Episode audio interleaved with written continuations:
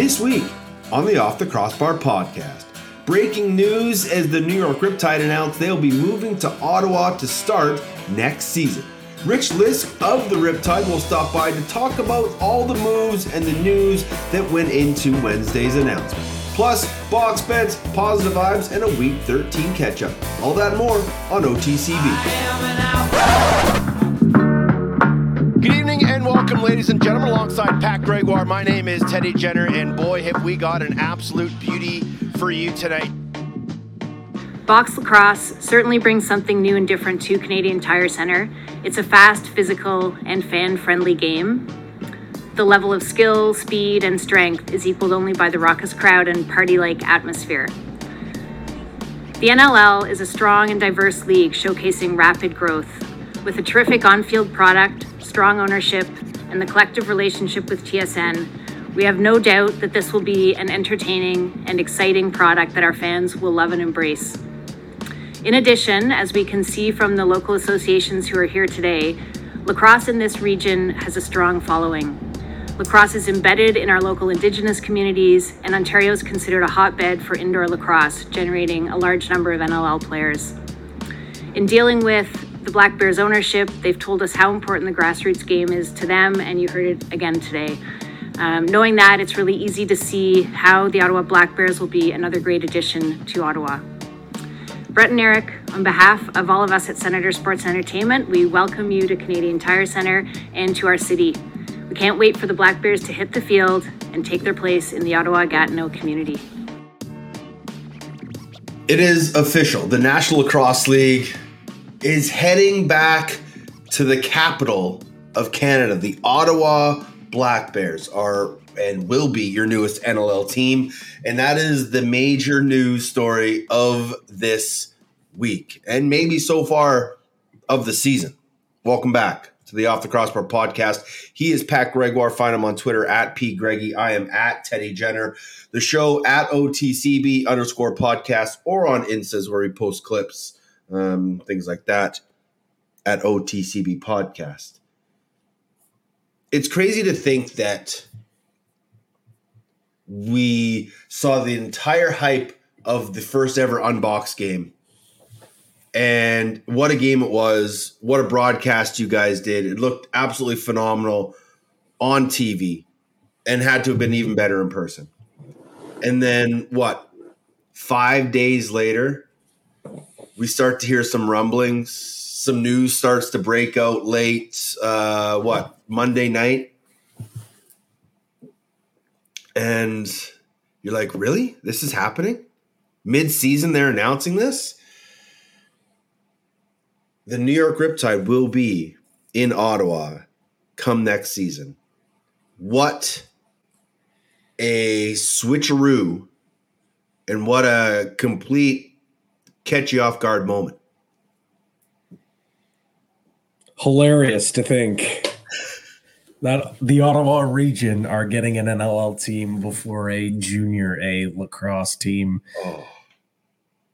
It is it is it is awesome. It is great news. I think it's phenomenal for the league. I think it's phenomenal for the TSN deal. I think it's great for the existing fan base of lacrosse in Ottawa. I think it's great for the Senators. I think it's great for the casual sports fan. I think it's great for lacrosse fans in that area, not just Ottawa and the Gatineau area, uh, Akwesasne, Cornwall. Yeah. Heck, even Kingston, Belleville, the Quinte area. Like this is outstanding news. It's great for the game. But what a, a kind of a turn of events. I think everyone kind of thought that Montreal was going to be the next destination. Yeah. The unbox game was a precursor to a potential team coming. Maybe the Canadiens get an expansion team. But as we we progress closer and closer, we we started hearing rumblings that this was an opportunity.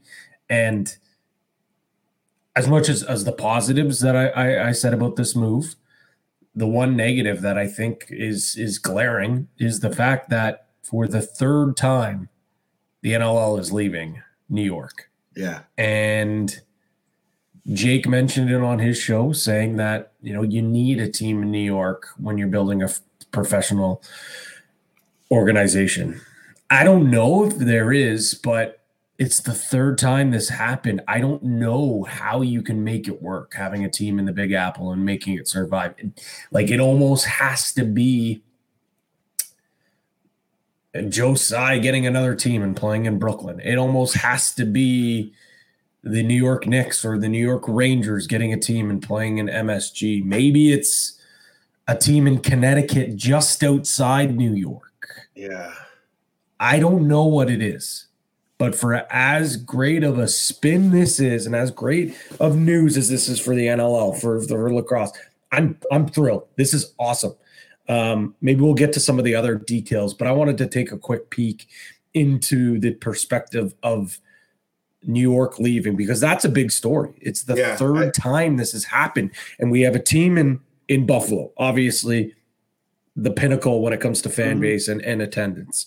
Uh, down the road in Rochester, I, you know, I don't know how long that team can survive they're in struggling. Rochester. Yeah. I don't know how long Albany can survive. Is it going to be a point where we only have now one team in the state of New York that is a stone's throw away from Ontario? Can box lacrosse really not work in New York outside of Buffalo? That can't be the case. But what we do know is it's three times now that New York has had an opportunity that unfortunately it, it's fallen through their fingers. And I know the people that have supported Long Island, and I know there's not many, but like progress was coming. They'll probably say, like, you know, give us another opportunity, or if you would have given us another year. Unfortunately, which we'll find out a little bit later in our, our interview with Rich Lisk, who is our guest this week.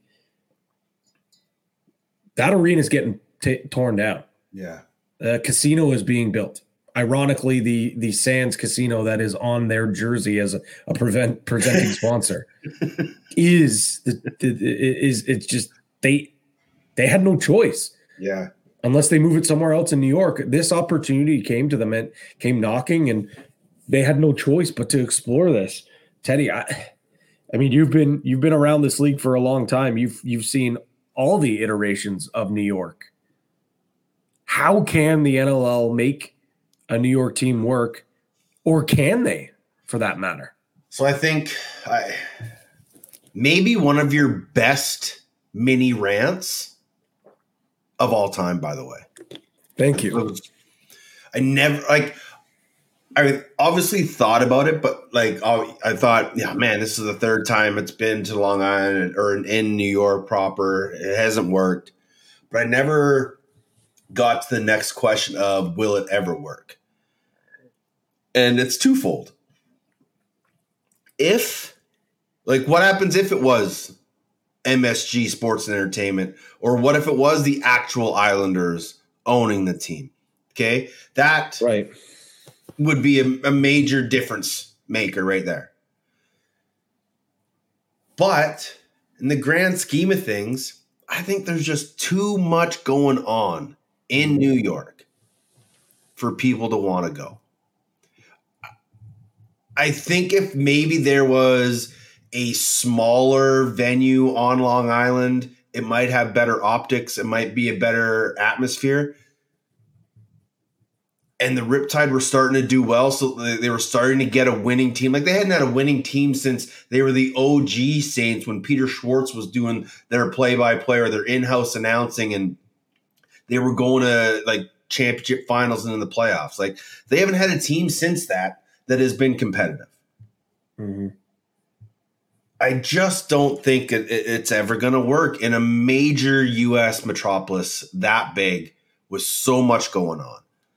I think that having the cornerstone of Buffalo in as the New York team is probably the way it may end up being at the end of the day.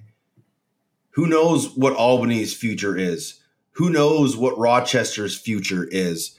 It, like Pegula's talking about selling however many sports franchises that he's rumored to kind of being wanting to unload. What happens to some of those teams?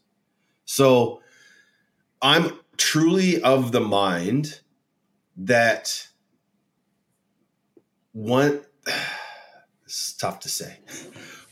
That and i think other people have this kind of feeling. There are outliers. Colorado is an outlier of just how well steve govett unfolded that franchise into a brand new market. It became sort of the cornerstone of how you launch a franchise. And not many teams have been able to replicate that. And having played in Southern California, having played in Edmonton, there are cities that just struggle trying to get fans. San Diego is doing a little bit better now, but I believe, maybe this is a hot take, that the National Lacrosse League strength is places along the 49th parallel within driving, flying distance of a very short flight where most of your talent lives, most of your talent can get to, and a larger fan base of true box lacrosse fans reside. It will be very interesting to see how the National Lacrosse League looks from now, which is almost the three year anniversary of New England moving to Albany, what this league looks like in three to five years. Are we more Canadian teams finally than American teams in the National Lacrosse League?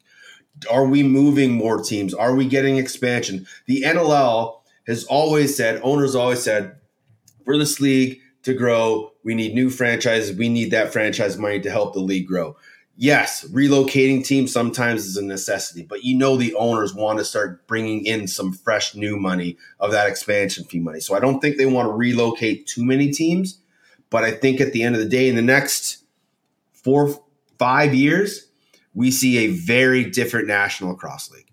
And it is unfortunate that, you know, Boston has gone, come and gone twice. New York has come and gone three times sometimes in these big cities, it, it looks great because you are owned by the big club, the NHL, the NBA, or whatever. But when you are the small fish in the big pond, sometimes it unfortunately just doesn't work, Patty. Yeah, it, it is. I think we don't have the answer. I, I obviously the current governors and the league doesn't have the answer, and I don't know if we ever will have an answer. I think at the end of the day, if it is going to work or if there is going to be another stab at it, which I don't know if we'll ever have another stab yeah. at it, but if it is, I think you're right. Are right. I think it's going to have to be the New York Islanders and and Scott Malkin, mm-hmm. the owner of the Islanders, going in and and buying a team, moving a team there, playing inside UBS Arena, and trying to make it work that way because as an independent owner, I just don't know how yeah. you're able to have the resources to bring in people because we know Long Island. It's a it's a lacrosse hotbed. It's a yeah. field lacrosse hotbed. Uh, they were making great strides, and and I think what they were able to do maybe was was the, the ceiling, but maybe a team that has some resources are, are able to do it. But I, to, I, to, I think I think one, what if you it is the Islanders and it doesn't work for the fourth time. Then yeah. like now you're like, shit, we've done this four times. Like yeah, that's exactly. the definition of insanity sometimes. Yeah. But we'll hear the the the response and the the remarks from Rich Lisk later on. But the deal with the Senators and GF Sports is that GF Sports is still the owners mm-hmm. of the team. They're just the Senators are just going to be facilitating them in every single aspect of their day to day working life to make sure that they have success from sponsorships, concessions, merch, all that stuff. The use of Sens, the Sensplex, like going to have their own practice facility within that group is monumental. So they can still keep their ownership, but you now have the parents kind of running the house. So you don't have that infighting. So yeah. I think that's the way it could work for some of these independent owners who maybe have to go somewhere else but the NA, the NLL wants to be in NHL ranks. So, you know, whether it's the Oilers, the Habs, whatever. Hey, you guys sort of see everything and give us everything that we need, but we're going to still own the team. It was very mm-hmm. interesting. Like I was interested, I was surprised that Rich Lisk said that that was the case. Like I thought that there might have been some like 51 49 kind of thing, you know what I mean? But it's yeah. no, GF Sports is still the owners of the whole franchise. They're just being facilitated by the Senators. And, and, you and you bring up a great point. Maybe this is the avenue that we see going mm. forward instead of ownership, um, and, and it, it, mitigates the risk um, for the NHL or the NBA teams that have to make that financial commitment to get yeah. a team and bring them in. You got to answer to um, you know advisory boards. You have to answer to board of governors and, and to to run it through the line of chain to acquire a professional team um, this might be an easier way to make that work and you can still fill dates in your building so you know shout out to gf sports shout out to the sens for for doing that and i think a, a big thing when this news came out uh, or when the rumblings came out everyone assumed okay well they're going to play downtown in yeah. lansdowne and the news comes out it's Kanata people start saying, mm, I don't know, it's a long drive out. But the more I listen to their plan and the more I, I hear what they're going to do, and leads me to believe that they're going to be able to make this work in Kanata. I think with a great team, uh, with them partnering with the Sens, using their resources to sell tickets to current Sens fans, to sell tickets to lacrosse fans in that area, they're going to make it work. I think it would be a little more automatic if you just put a team downtown, you sell that place out about 7,000 seats and it's an electric atmosphere from from the jump. That lower bowl is is roughly I, I think I heard uh during I can't remember who it was who who mentioned it in the press conference. Um but they mentioned that it was about eight nine thousand for that lower bowl and that and and that and if you can stuff that lower bowl drape off the top yep. and hopefully one day ottawa gets to a point where they can start peeling off the, yep. the the you know when toronto's in town or maybe when eventually montreal gets a team or maybe in the playoffs like if it can get to that point that's yeah. amazing but I, I, just i'll be honest hand up when i first heard it i was a bit of a hater saying Kanata's a bad yeah. idea people are yeah, going to drive but but and I'll so just let me finish this train of thought here because it's it. just there is such a and I'm guilty for it. I think you're I think everyone's guilty for it. To immediately look at the the, the negative and and, yeah. and think like, oh well, that's not going to work. Why aren't they doing this? Well, if the Sens are involved, they want their building to be used. And of course, we'll get we'll hear more about the decisions that went into that uh, with Rich, but I think we got to give them an opportunity to prove that Kanata is going to work before we say it's not going to work. Well, it doesn't work. Doesn't work for the Sens. Look, look on nights they well, the Sens been struggling for a very long time. Well, there's also 41 home games. Well, the tickets are also pretty expensive. You can't compare apples to oranges here, folks.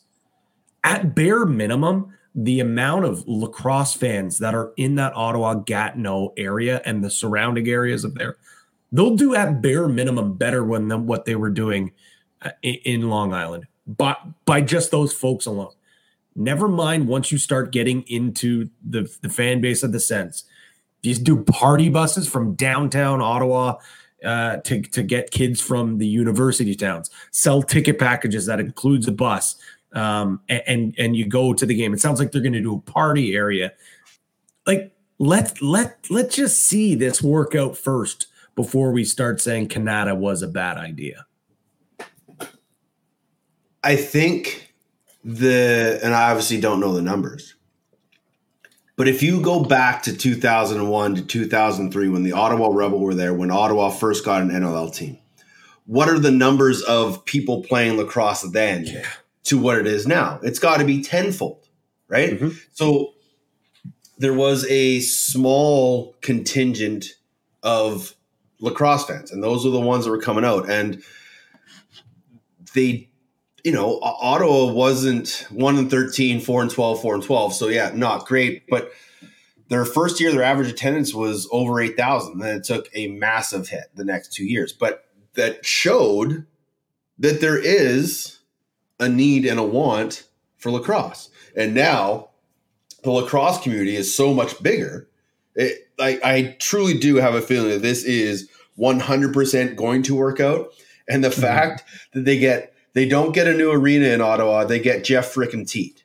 So I think I think at the end of the day, if this team continues on its trajectory of path to success and everything that Rich Lisk is doing as a general manager and Laddie's doing as a coach and his staff and everything, this team is going to do just fine. It's it's not like the rush going to Saskatoon, you're getting a championship team right out of the gate, but you're getting maybe the next best thing.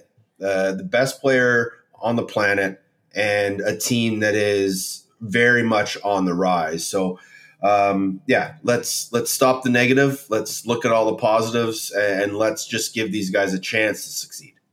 And just so other folks know, Nepean's only about 15, 14 minutes away from the Canadian Tire Center. Like yeah. Nepean is actually closer to Kanata. Like it, it's it saves you. And yes, I know traffic on uh, you know on the weekend is is There's miserable getting or sorry get, to, to Toronto. Exactly. There's traffic everywhere. Look at Nepean's registration numbers. Yeah. It has grown. They're one of the only centers, not just in Ontario, but Canada, that hand over fist continues continues to grow, to continues to grow, continues to pump out A teams. Look at the guys in the league now. It's not just Kyle Buchanan and Callum Crawford as the two lone yeah. Nepean guys. Like there's guys for Nepean, Gloucester. Cornwall. It's Cornwall, uh, Cornwall, exactly. Not too far. Akwesasne. Yeah. This is this is a great move by the Riptide GF Sports and by the Senators and by the NLL. Yep. Um, I just think because it kind of came out of left field that it wasn't New York to Montreal because of the unbox yeah. game. People are thinking, "Oh, this isn't going to work." I love this move. Uh, I think I think Ottawa's well, well, well overdue to to get another opportunity because the landscape, like you said, has changed so much, so much since the Rebel uh, last played in the NL to, to today's date. Uh, do you know who their all-time leading scorer is? This is just an unbelievable trivia question. Played the only re- the only reason games. I know the only reason I know is because I looked this up. Oh, really? But I would have never guessed, never guessed this. Go on though, because this is awesome. Uh, 31 games, 44 goals, 68 assists, 112 points. This player played all three seasons with the Ottawa Rebel, the only three seasons he played in the National Lacrosse League. Chris Knopolith. Tell me if you've ever heard or thought of his name since 2003. Second on the team, Stephen Evans. not Scott, not Sean, Stephen. I saw a tweet from Jack Goods saying that like with all this news coming, it, you know, he for he really enjoyed diving into the Ottawa Rebel, and I do feel mm-hmm. like the Ottawa Rebel are kind of the like lost, forgotten franchise yeah. of the NLL. Everyone always talks about the Express and and them and you know the, the Washington Power, the Rush, uh, you know, being in Edmonton, um, the Sting in some, Arizona. Sting in Arizona, the Ravens in Vancouver. But when those forgotten teams are brought up, Ottawa just kind of gets brushed under the mat. And I think it was because it was a short time for just those three years. And it was in the heyday of, of the NLL. I think you could argue today's NLL is pro like when you look through the last 20, 30 years or whatever, this is probably the closest the league has ever been so strong to that the early yeah, 2000s, yeah. right? That era. And it's funny that now an opportunity again comes for Ottawa, an opportunity for Montreal comes. And then maybe it's like, do we see another stab at a Baltimore? Do we see another stab at a at a Boston, a, a Charlotte, like these other a Minnesota? Like, do do we do we see do we see these teams get another chance? I think right now, though, uh, just based off what we're seeing, you said it earlier on, and I think we're going to see a lot more growth in Canada. Yeah. And I think it gets to a point where we're either on par with how many Canadian to American teams there are, or we might even see more Canadian yeah. teams than American teams. It will be a very interesting next few years in the National Crossing, but it was a very interesting 48 hours, five days for our guest this week, Rich Lisk. He's the general manager of the New York Riptide, soon to be Ottawa Black Bears. He joins us this week on the Off the Crossbar podcast. In a heel turn that hasn't been seen since Shawn Michaels kicked Marty Jannetty through the Bruce the Barber Shop window, uh, Rich Lisk joins us here on the podcast. How are you, brother? I'm doing great. That was the best intro I've ever had ever, ever. That was great. Um, yeah, you are maybe one of the most hated men uh, on Long Island right now, but obviously uh, tongue in cheek. Um, a very maybe bittersweet week for you guys as as an ownership group, as a team. Just tell me all the emotions that have, have gone through you over the past 48 hours or so. Yeah, I mean, bittersweet's a great word. You know, I came here four years ago to uh, to do something special. And that ha- and, and i want everyone to understand that that hasn't changed. Like we still want to do um, something very very special here on long island. And um, we are the riptide until we are not the riptide. And that's our mantra moving forward. It was bittersweet you know telling players and staff and things like that uh, you have mixed emotions and, and things um, I do think the team is is turned around, and we're playing it. We're playing a different lacrosse game now than we were probably when I got here four years ago. And it's been a long haul. Like people don't mm-hmm. realize, I, I, got here in February of 20. Um, I think we had three games, and we shut down for 18 months. Um, mm-hmm. you know, so that was tough. And they launched this team in February of 19. Their first game was December of 19. Mm-hmm. I got here in February of 20, March of 20, we're out for 18 months. Then we come back and play a year under COVID restrictions. So you can't really have a lot of fans in the building, and the players are coming back and forth with all of that. Then we had one, what we consider like a, a, a year, a real year, where you don't have all those restrictions. So this is really only the second year of having it be a real season and a real Riptide team and things. And uh, and I think you and I have talked about this, and, and Patty and I have talked about it. Like we've done an overhaul of this team, mm-hmm. and Laddie and I were talking the other day. We don't have one expansion draft person left, and I believe, I think I'm right on this. We don't have one of our first or second round picks from the very first draft that this team ever did. So it's a whole new team, and we're just starting to hit that stride now with our, our streak we were on, and then you know, we just played in, in Montreal, but we're mm. feel, we're feeling good. So you get those emotions max, mixed up in it. You know, coming off of that San Diego game that we had, where the place was rocking and everyone was having a good time, and that was a really good win for us. Um, but overall, for the organization, this is a this is a really good move for the organization. Um, and I know sometimes people can't separate organization and team and team and organization, but from an mm-hmm. overall picture, the organization, this is a, this is a really good move. We had a tough time on Long Island, and and I think a tough time has to do with the the timeline I just kind of laid out there. We just couldn't grab our footing as as we were as we were moving forward, and then with the uncertainty of what's going on with everything in Long Island, when this opportunity came up and we started these talks um, this is a synergistic relationship that works. I think you guys have been around the league way longer than I have, and the teams that are affiliated with NHL slash NBA teams do really, really well, and they do better than the independently owned teams mm-hmm. that are there. And us having this relationship now with the Ottawa Senators is going to be is going to be great. And then the other aspect that played into that was, and again, uh, I'll defer to you guys because you've been around this sport a lot longer than I have. The Ottawa lacrosse market is growing tremendously, even from the first time I came into the league.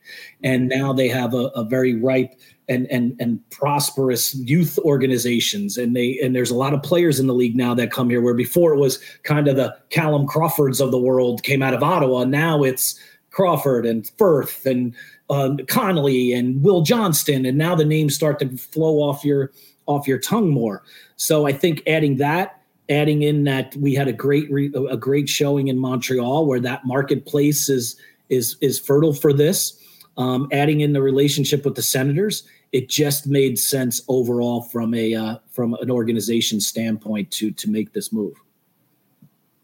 You mentioned that partnership between the the two organizations.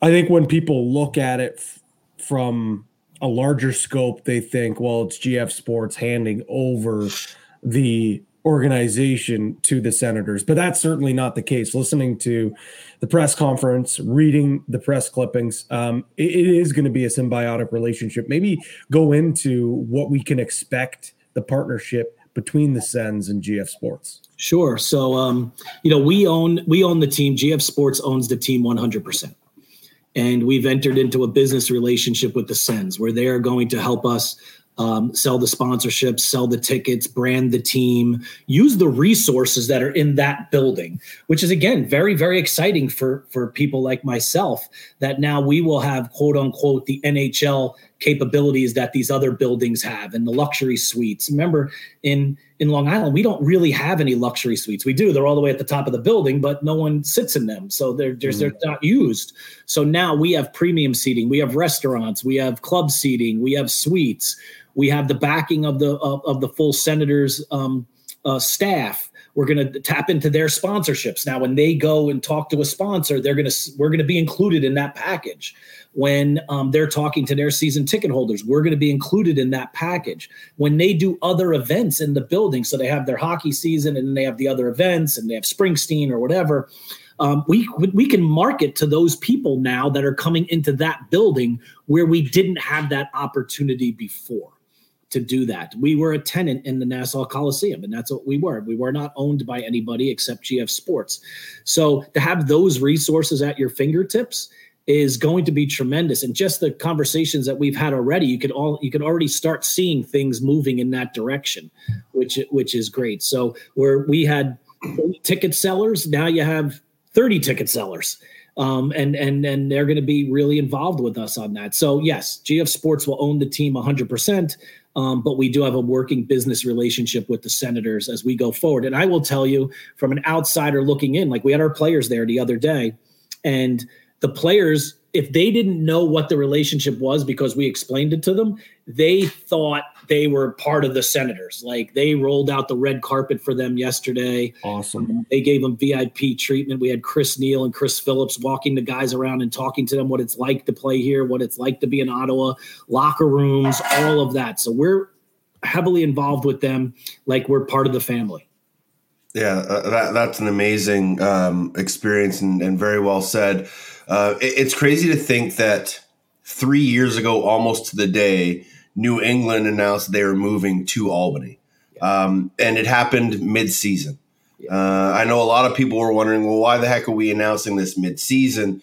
So why was the decision made to announce or announced to move now? And how long have these been these conversations been in the works? Yeah, I mean, listen, there's been conversations going on for a while about the organization and what and what happens. And and not folding the organization at all. I don't want everyone ever to think that. It was more of what do we do moving forward? And again with the uncertainties of what's going on and all that what do you do? So those conversations started before but the conversations with the senators heated up here probably in the last four to six months five months in that area. And um and you look at it and what again people don't everyone doesn't understand what goes on behind the curtains. I get that. And everyone um, looks at it from different angles and things like that. And, and believe me, I eat, sleep, and breathe this team. Like the Riptide are in my blood. And, and I wanted to make sure, and Eric Baker, our owner, has said it a tremendous amounts of times, that we want to leave on the right note. We want to leave this in a better place than what we came with. And we are going to do that. But to give the organization a fighting chance to do well uh, off the field, basically, is you got to give them a ramp up and you have to give them time to sell and get into the marketplace. And if you wait till the end of the season and you wait to what people might think is the perfect time to do that, well, when is that? That's June 1st. Mm-hmm. And then the season has to start in December and training mm-hmm. camp starts in November and the schedule comes out in September. So now you got June, July, and August to kind of sell and get out there into the marketplace. And that doesn't give that organization, our organization moving forward, um, the proper ramp up time. And then we're behind the eight ball, kind of like what happened here with COVID and everything. You get behind mm-hmm. the eight ball, it's hard to get out. So, yes, is the timing, you know, some people will say the timing is uh, not uh, the, the best because it's during the season. Um, but moving forward for the organization, it was best what was for the organization to put us in the right in the right foot forward. It's the CM Punk pipe bomb all over again. Like we're just, you just announced that you're leaving. You're going to take the belt with you. Oh, it's just it's I will, say, I will say this. I will say this that. Uh, when we win the championship, that uh, we will be leaving that in New York uh, when we win the championship. That is awesome. That's awesome. Yeah. I, Canadian Tire Center, obviously a NHL building. It is in Canada, a little bit of a, a, mm-hmm. hike for those folks that live in downtown. Was there ever an option or consideration to play in Lansdowne at the TD place, or was Canadian Tire always the objective for you guys? Canadian Tire was always the objective. There was not a, a, a, we didn't think about going downtown. We wanted to be with the Senators. We wanted to be with the Canadian Tire Center. We wanted to be on that stage. And and on that note, um, if if you build it, they will come. And I feel like you guys, you mentioned it. the The tide has turned with this group. You are playing the way that you envision playing. The team is in a great spot. The team has an opportunity to do something they haven't done since you know starting um, you know, with the Riptide in Long Island. Having a guy like Jeff Teat, a generational talent, does that give you also a lot more faith that although you're starting new in a new market or a market that's being rebirthed, you have an opportunity to bring a really good team to Ottawa? Absolutely. Do you feel like that that helps? Oh, absolutely. Absolutely. You know, um, I think that's a huge, huge piece. I think the culture we have built here and what we have done here, um, even um, attracting free agents to a team. Like people might say, oh, you know, they got free agents that came to a team that never made the playoffs. But that speaks to the culture that we have built and what we were building and what our our vision was that we were able to get across to some of these players. Like, you know, you look at a, a guy like John LaFontaine and Mitch Wild, like they could have had their pick of teams and they came to a mm-hmm. team that didn't make the playoffs and only won five games last year because of what we what we have as a vision and what our culture is in the room. You know, when we first got here, we were one in twelve, and we got Callum Crawford to come here to play. Um, so that was a vision that started five years ago. So I definitely think going with it, the team like it is now and the direction we're moving is going to be great. Um, also with that there's a lot of white noise that's going on right there's a lot of noise going on around the team right now and my focus and laddie's focus is to limit that noise as much as possible keep us on the right track finish what we started um, finish what you know i came here four years ago to, to start something and laddie and and those guys and Kraz and and and, and jonesy have been here for four years with us uh, so three years with us and and they want to finish too but let's limit that noise. Let's finish what we started. And we are the Riptide until we are not the Riptide. And then, as one of the players said to me, they go, Rich, we have a strong room. We have a strong culture. And basically, what's going to happen is we're going to put on a new jersey and new colors. And that's not going to change what we do on the field at all. So we're going in a good spot. I know you're saying you're focused on the task at hand, but as a general manager who did a really good job, you mentioned some of those free agents that you brought in in the offseason. You a little bit excited and now have the advantage of having a team in Ontario because let's be honest, the teams that are based around that golden horseshoe certainly do tend to have that advantage when it comes to bringing in players in the offseason. My God, the first time in my career, like I was in Philly and in New England and then and then and then New York. This is the first time I get to get on some sort of a level playing field with, with some of the other teams.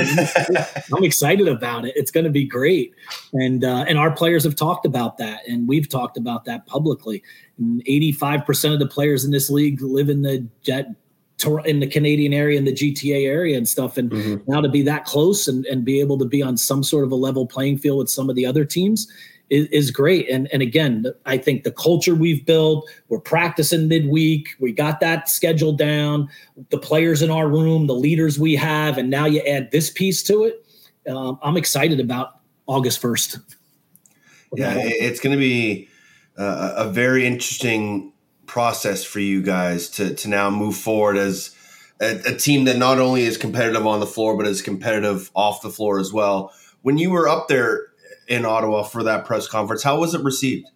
It was received tremendous. We walked into that room and there was at least 16 to 20 cameras and, and microphones and and um, what I was really impressed with is there was a lot of kids there too and they they formed a line when we walked in and they had all their jerseys on from the youth organizations that they play with and and then afterwards we we did the press conference and afterwards in a group from the Akwesasne group came up to us and we started talking and Ron John knows them and we were talking and they they gave us a traditional stick and welcomed us to the marketplace and and we're going to work with these guys and we're going to work with these groups and then it was actually it was heart for, heartwarming for me too because you know Will Johnston is our goalie one of our goalies mm-hmm. and Will grew up there and Will says you know Rich like I have a picture with Chris Phillips when I was 10 years old and and being in this building is tremendous and then Will speaks French so we kind of put him on the spot and he was a, he was a star yesterday which was which was exciting for someone like that. And it's good for me to see that in the players. And it's good for me to to be able to give the players that and work with them on this so they can see how special this is going to be.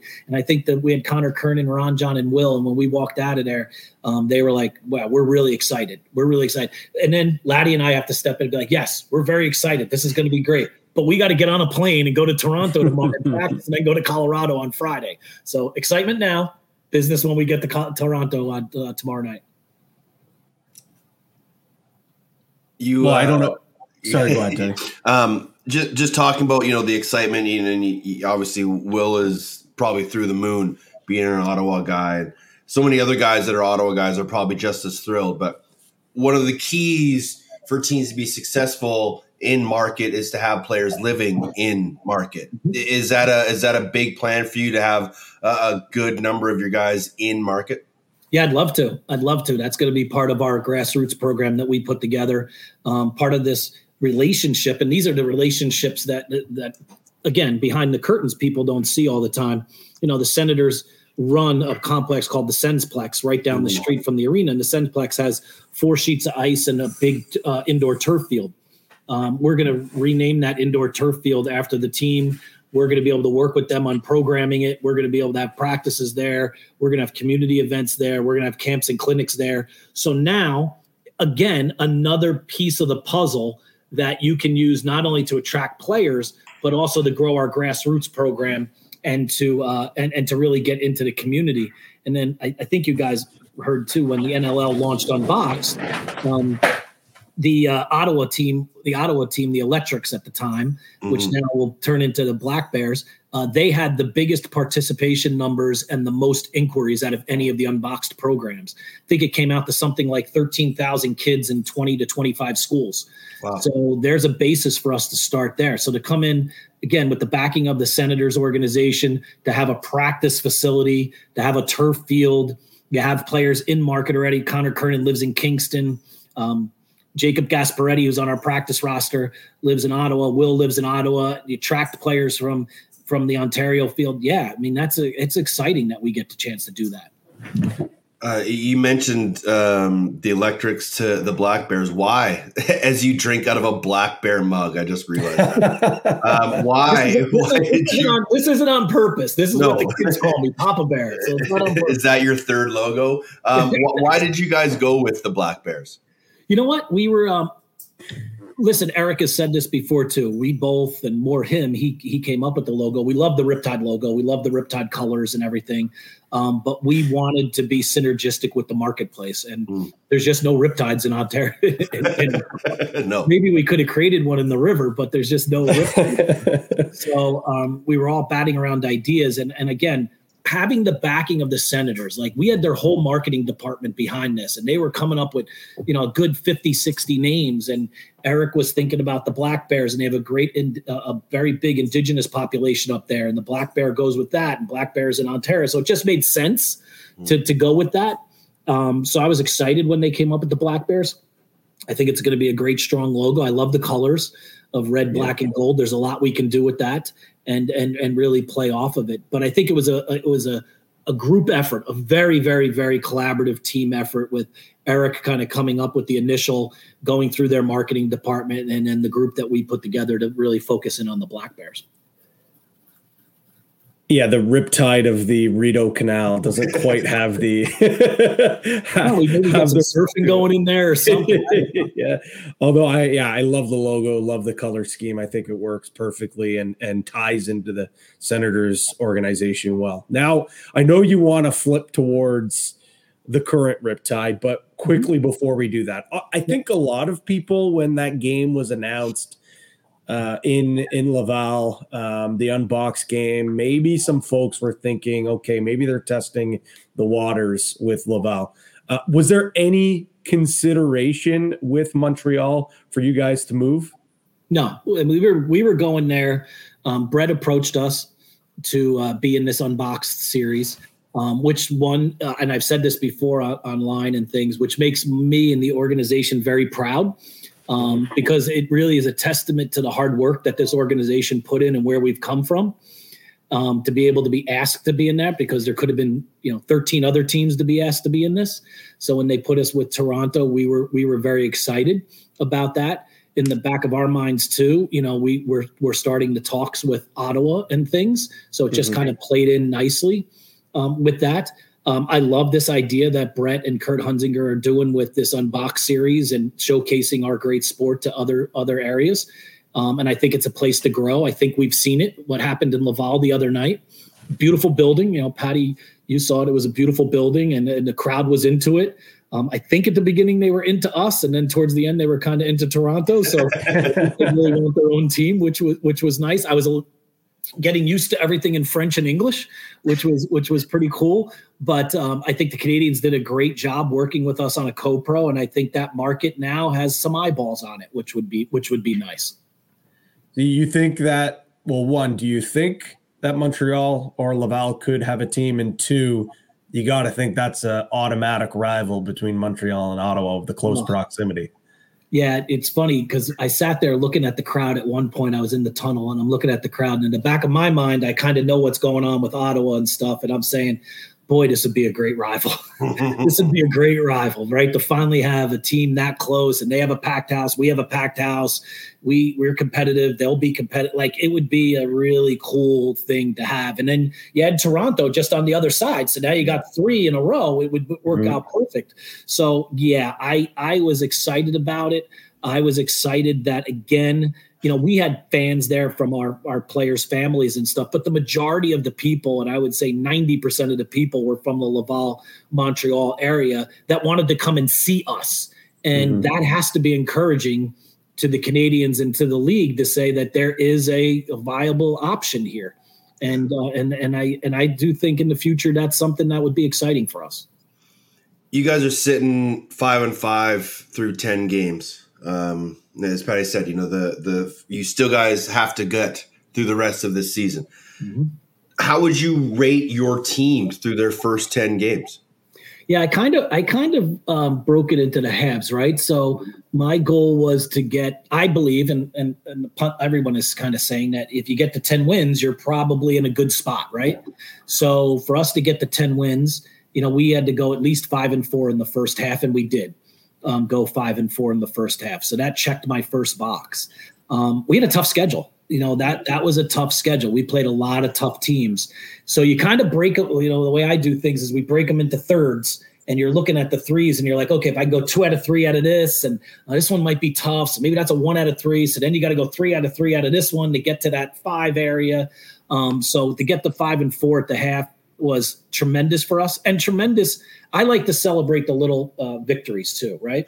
First winning record in the history of the franchise, um, getting over that hump, which was big you know so getting closer to that uh, magical number of seven you know we um, seven was kind of the number that I want to get over because that would put us past the most wins we've ever had. I know people might look at that and be like, oh, they're, you know, celebrating a small victory like that. But every victory is a victory as you're building a foundation of a house or anything. So um, I look at these little things. So I was very proud of our guys, very, very proud of our staff, especially the way we started 0 and 3 and then you start hearing things and you start hearing mm. things and you start hearing things and you start hearing things and and we did a good job of cutting that noise out and not listening making adjustments where we needed to make adjustments i think bringing in a guy like stephen keogh at the time we did re- has really helped us back there getting these guys to to settle in and be together and play together. We've had a lot of new faces, adding guys like Wild and Deacon and LaFontaine and uh, Madronic and all these different uh, guys. We added Kyle Matisse, get them to play. And once they got to that point and we got that first win after being 0 and 3, the room kind of you could feel it change and you could feel it change and you could feel it change. And I said this before too. I think at some points when you're on when you're in a team on the way up and you haven't had that winning record yet, sometimes the mentality is is that you try not to lose a game instead of trying to win the game. And I know that sounds weird when you think about it, but I, I saw during this streak that we went on that, hey, you know what? We're learning how to win these games now. And we're learning how to win, and we're winning these games instead of trying not to lose a game. Because you start to grip that stick tight, and you start to do a, any sport you're in. When you're in a losing streak, you want to do anything you can to get out of that losing streak. But I gave our coaches a lot of credit, and I, I, I praise them for this. They kept those guys focused on our principles and we believe in this and they could have went the other way. They could have blown everything up and went in another direction and we didn't. We stuck to what we all said. We made a plan four years ago. Our plan said in year three we were going to make the playoffs and we stuck to that plan. And again you tweak here and there but you stick to the majority of that plan and i'm proud of what we've done over the past few years, obviously one of the biggest concerns for yourselves and many teams has been between the pipes. And, you know, the Oerlemans have been up and down and Will Johnston was hurt. But now Cam Dunkerley comes in. Uh, you had him, you let him go, you bring him back. This has got to be a, a great success story for this young man who has really shown that he can be an elite goaltender in the National Lacrosse League and a big reason why you guys have made this turnaround after that slow start couldn't couldn't agree with you more. And I say this all the time to free agents and people that I talk to. Cam Dunkerley is a success story to me because he got let go by Saskatchewan. I got a call saying you got to give this guy a chance. We had a conversation with him and said the only spot I have is a practice roster spot. And he was very I love his open communication. Some players will just be like, okay, and and and, and I'll back up a little bit. I always tell the players on black or white, yes or no. There's no gray area. Don't think, well, what did he mean by that? Or will that work itself out? And Cam, I said, Cam, what do you want out of this relationship? Because all I have is a practice roster right now. And he said, I want a chance to prove that I can play in the league. And I said, okay, what does that look like? And he said, can I travel with the team for a couple of months and practice and be there and, and get in my reps and let you guys see what I can do? And I said, I'll make that commitment to you up to a certain day, right? Let's talk about this. So January, it was like mid January. If it didn't work by then, then he and I would sit and we'd have this conversation and we'd move in another direction if that was the case. That time came. And at the time, we were still riding what we had. And um, he and I had that conversation. He said, Rich, I want to try and see if I can hook on with another team. I appreciate what you did. Great. We parted ways. It was awesome when we got down to getting um, hurt and we needed another goalie, I called him back. And because of, I think, of our open lines of communication, our honesty with him, um, he did not find anywhere else to go. It made perfect sense for him to come back. He comes back, he gets on the active roster doesn't demand to be on the active roster, doesn't pout, doesn't rubberneck, doesn't do any of that stuff, just does his job, goes out, takes his thousand shots in practice. He gets on the active roster, he gets a chance to go in the game, and he never let someone else take that chance from him, which then I don't want to say forced our hand, but then made our decision in the summer to make a commitment to him to be our number one goalie. So I say to guys all the time because you guys have been around this a lot. A lot of guys want it tomorrow. I want to mm-hmm. be on the active roster. If I'm not on the active roster, I'm not taking a spot. I'm not going to the practice roster. Look at Cam Dunkerley. He did he had a vision, he had a plan, he was open and communicative about that plan. His plan matched up with our plan and it worked. And there's a guy that really worked himself into. And whatever he's doing now, I, I am proud of and I'm excited for him because he bet on himself. And that's the only thing you can really bet on. And he did it. And I, I, I it's a success story to me.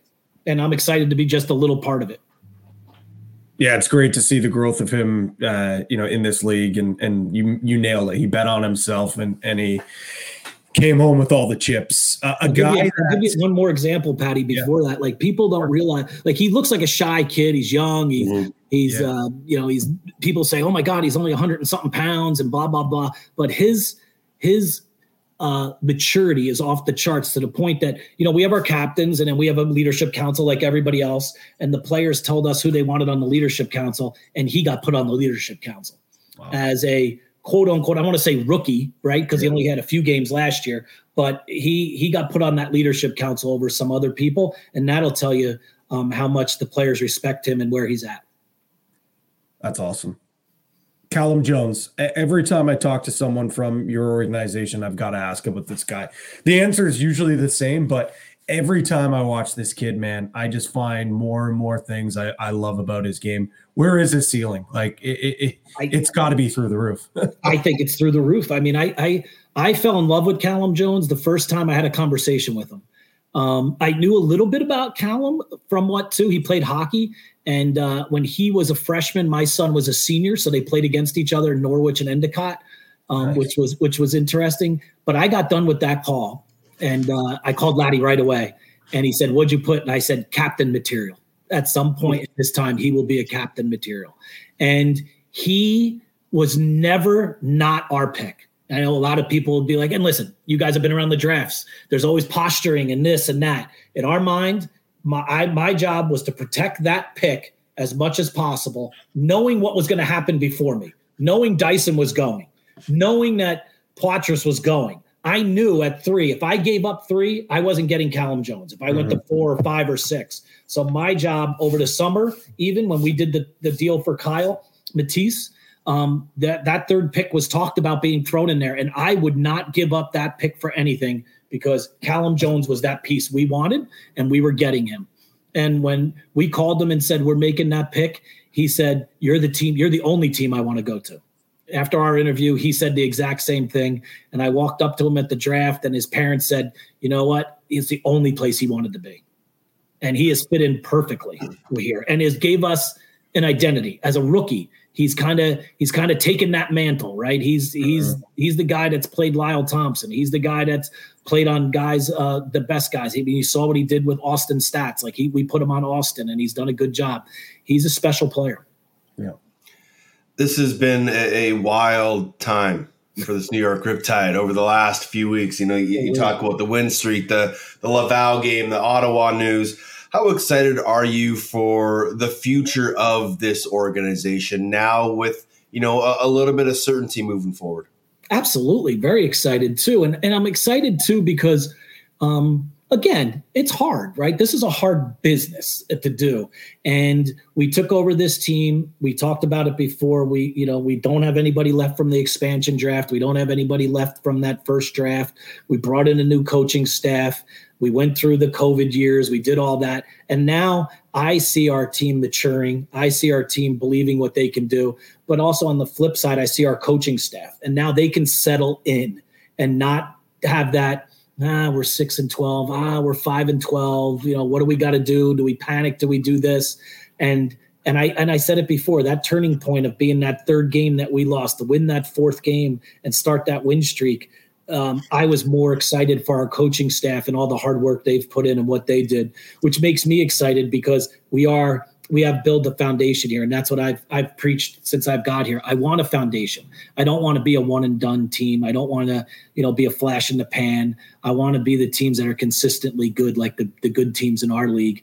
And and I think we've built that foundation now, and what our future has in store for us with with our draft picks and and what we're doing now, I, I think our trajectory is is is there's no ceiling to what we can do, and I'm excited about that. Two road games coming up colorado albany.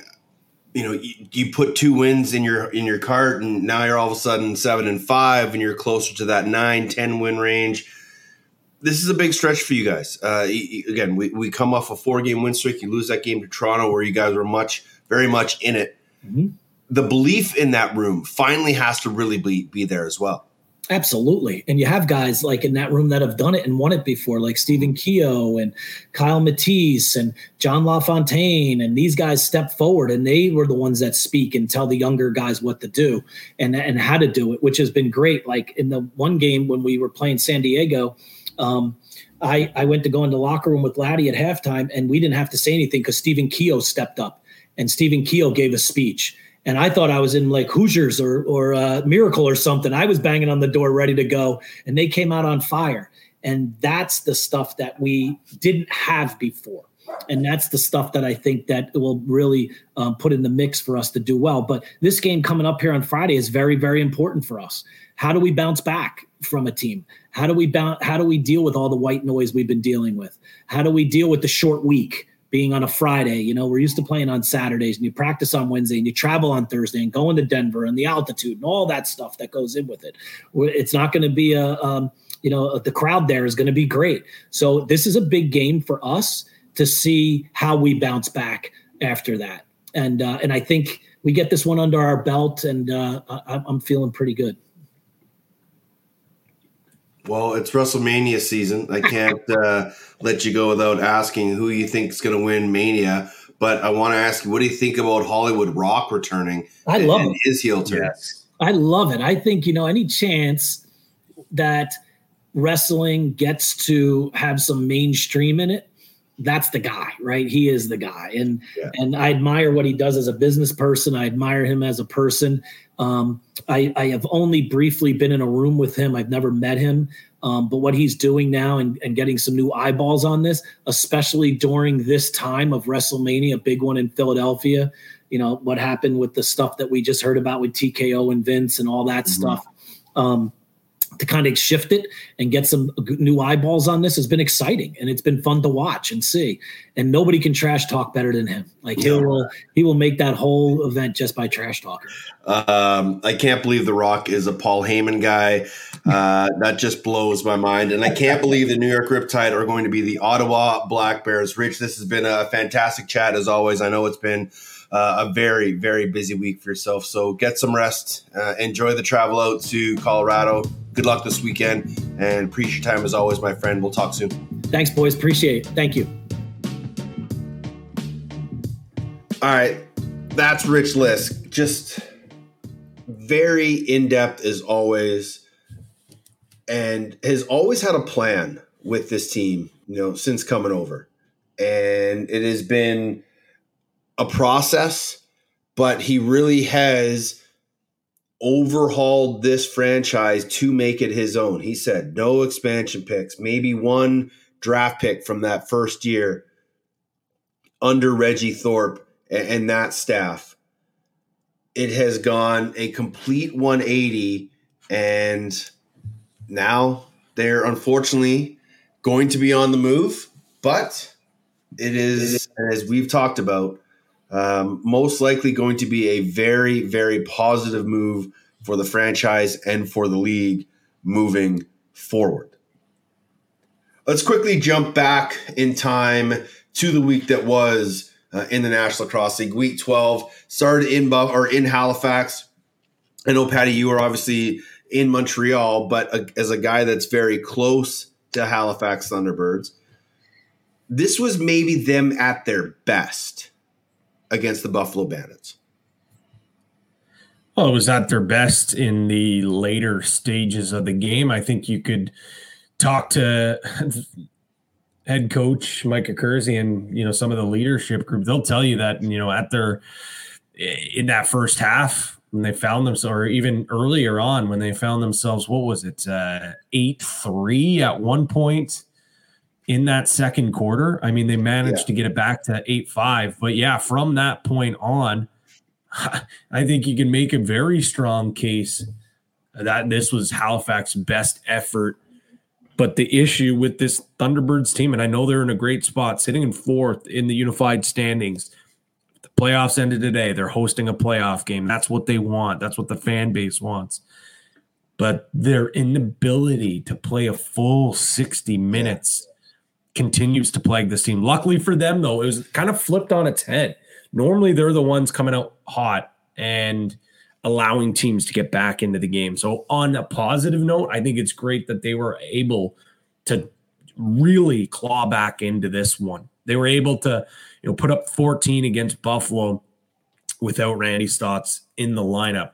Arguably, Clarke Petterson's best game of his career, nine points. Ryan Benesch continues to just dial back the clock. He's on pace for his second best goal scoring career, it, it, which is absolutely insane. Dawson Theede continues to be a great story. Aaron Woods, um, worst game of his young career with only three points, saying that tongue in cheek, considering what a great start to his career it's been. But it's hard not to ignore, and we'll probably get a little into it more in game number two for them for the weekend. But Warren Hill has a little bit of a short night and it's Drew Hutchison who comes in and, and closes the door. You know, they clearly showed faith in Warren going back to him on Sunday night.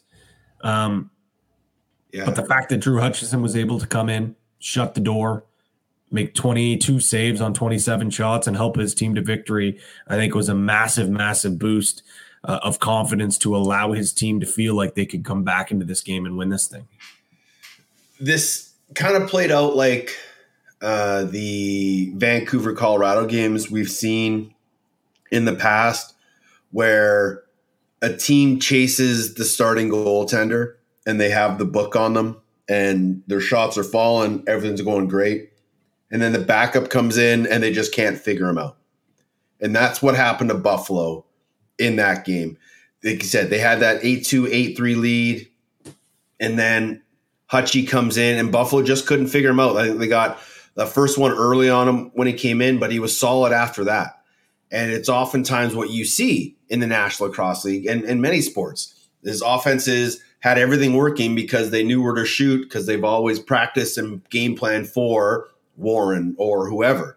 Then once that backup comes in, kind of changes your mentality a little bit. And now you're you're guessing you're not sure where you want to shoot because you haven't planned for the backup but it does continue to show that Buffalo has some holes in their roster. I just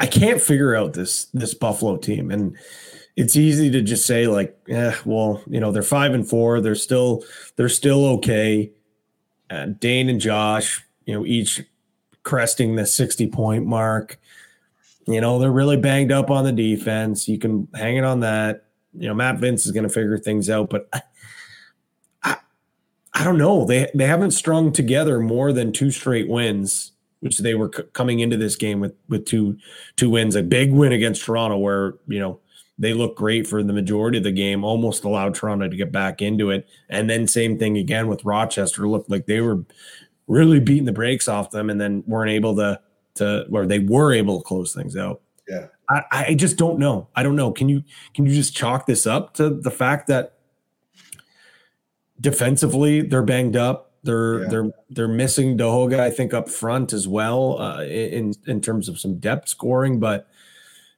I don't know, man. Something something is just off with this Bandits group, and I can't quite put my finger on it. I know that's what we get paid to do here, Eddie but I can't yeah. I can't figure it out. We're yeah. not in the locker room. We can't speak to anything going on there.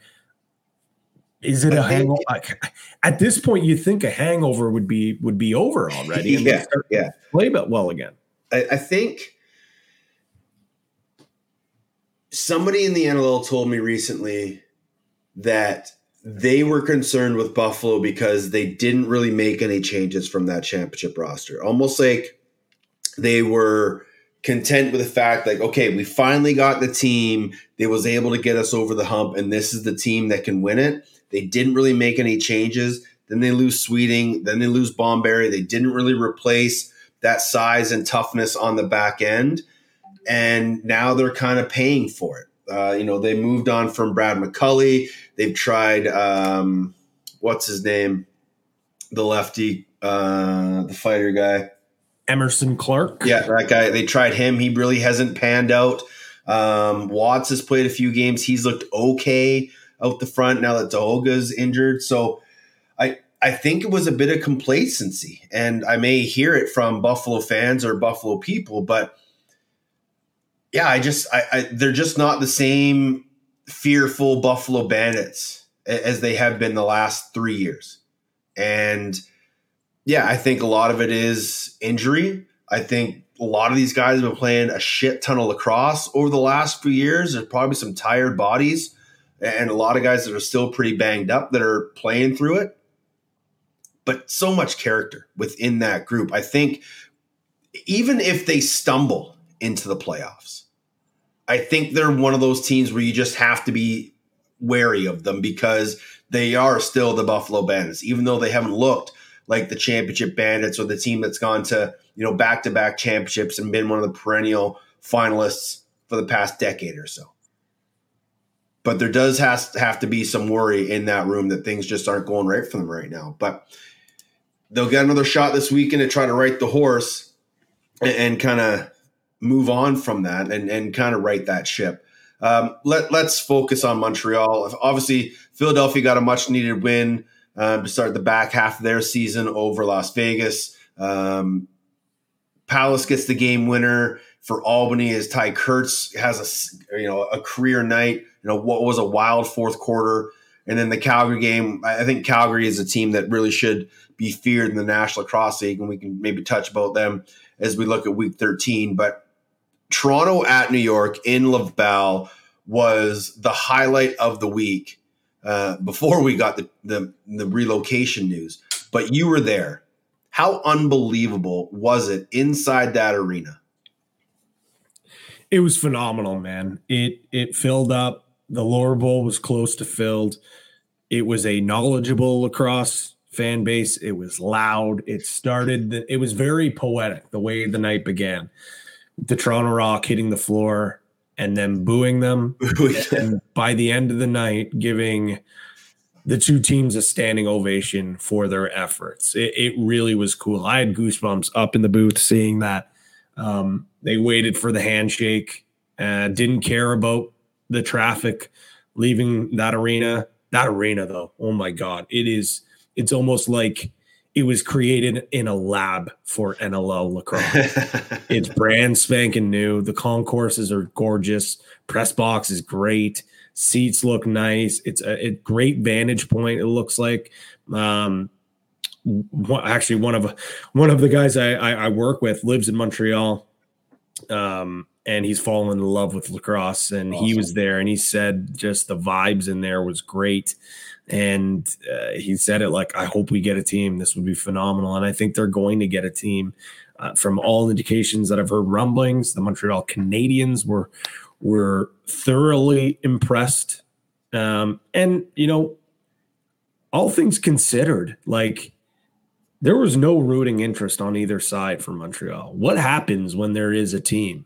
Yeah. When it's a Montreal team. It's a team that they can get behind. Like, uh, I think that place could be filled. The lower bowl definitely filled. I think it holds about twelve thousand. Like, yeah. I think eventually one day they could get they could fill that place up and they could have that momentum um, leading there. But it, it was really cool. Shout out to to the NLL um, for putting on such an awesome event. It was great. Uh, the local support from Uh, the Quebec community was awesome. Talked to a few folks there that that are, is ingrained in the lacrosse community, and they were excited for it. And mind you, it's not quite where we see the Ottawa grassroots level is right now, but man, it's it's a resurging lacrosse area. Uh, Steph Charbonneau was there, which was pretty cool to have a guy that's in the NLL. Um, did some interviews. He was on the RDS call, which shout out to those guys. They did yeah. a great job too. Um, it was just, it, it was really, really nice uh, to see everything come together because it feels like it was just yesterday we were on that Zoom call, that press conference, and talking about that game, and everyone wondering like, how is this going to work out? Well, I think it met expectations, and if possible, yeah. maybe even beat expectations. Yeah, and, and, shout out to the entire TSN crew. Um, you know, just talking with Bucky, Peter Buchanan, our producer, while we were in Calgary. You know, just about you know, and, even Coatsy, the the director, who had to fly in on a last minute call in just talking with you know the the camera operators and and giving them their instructions and them being very open and welcoming to comments and instruction because none of those guys had ever filmed a lacrosse game before from a broadcaster stand, standpoint. Then you get the the handheld camera on the floor catching all the action. It just looked clean. Um, did you get on the turf? What did you think? What was some of the reaction from the players about the turf? First, first off, I want to say one thing about the crew. Yes, the phenomenal job. The one guy up in the booth with us, our A two. Um, I cannot believe I'm forgetting his name. Oh, Shame on me.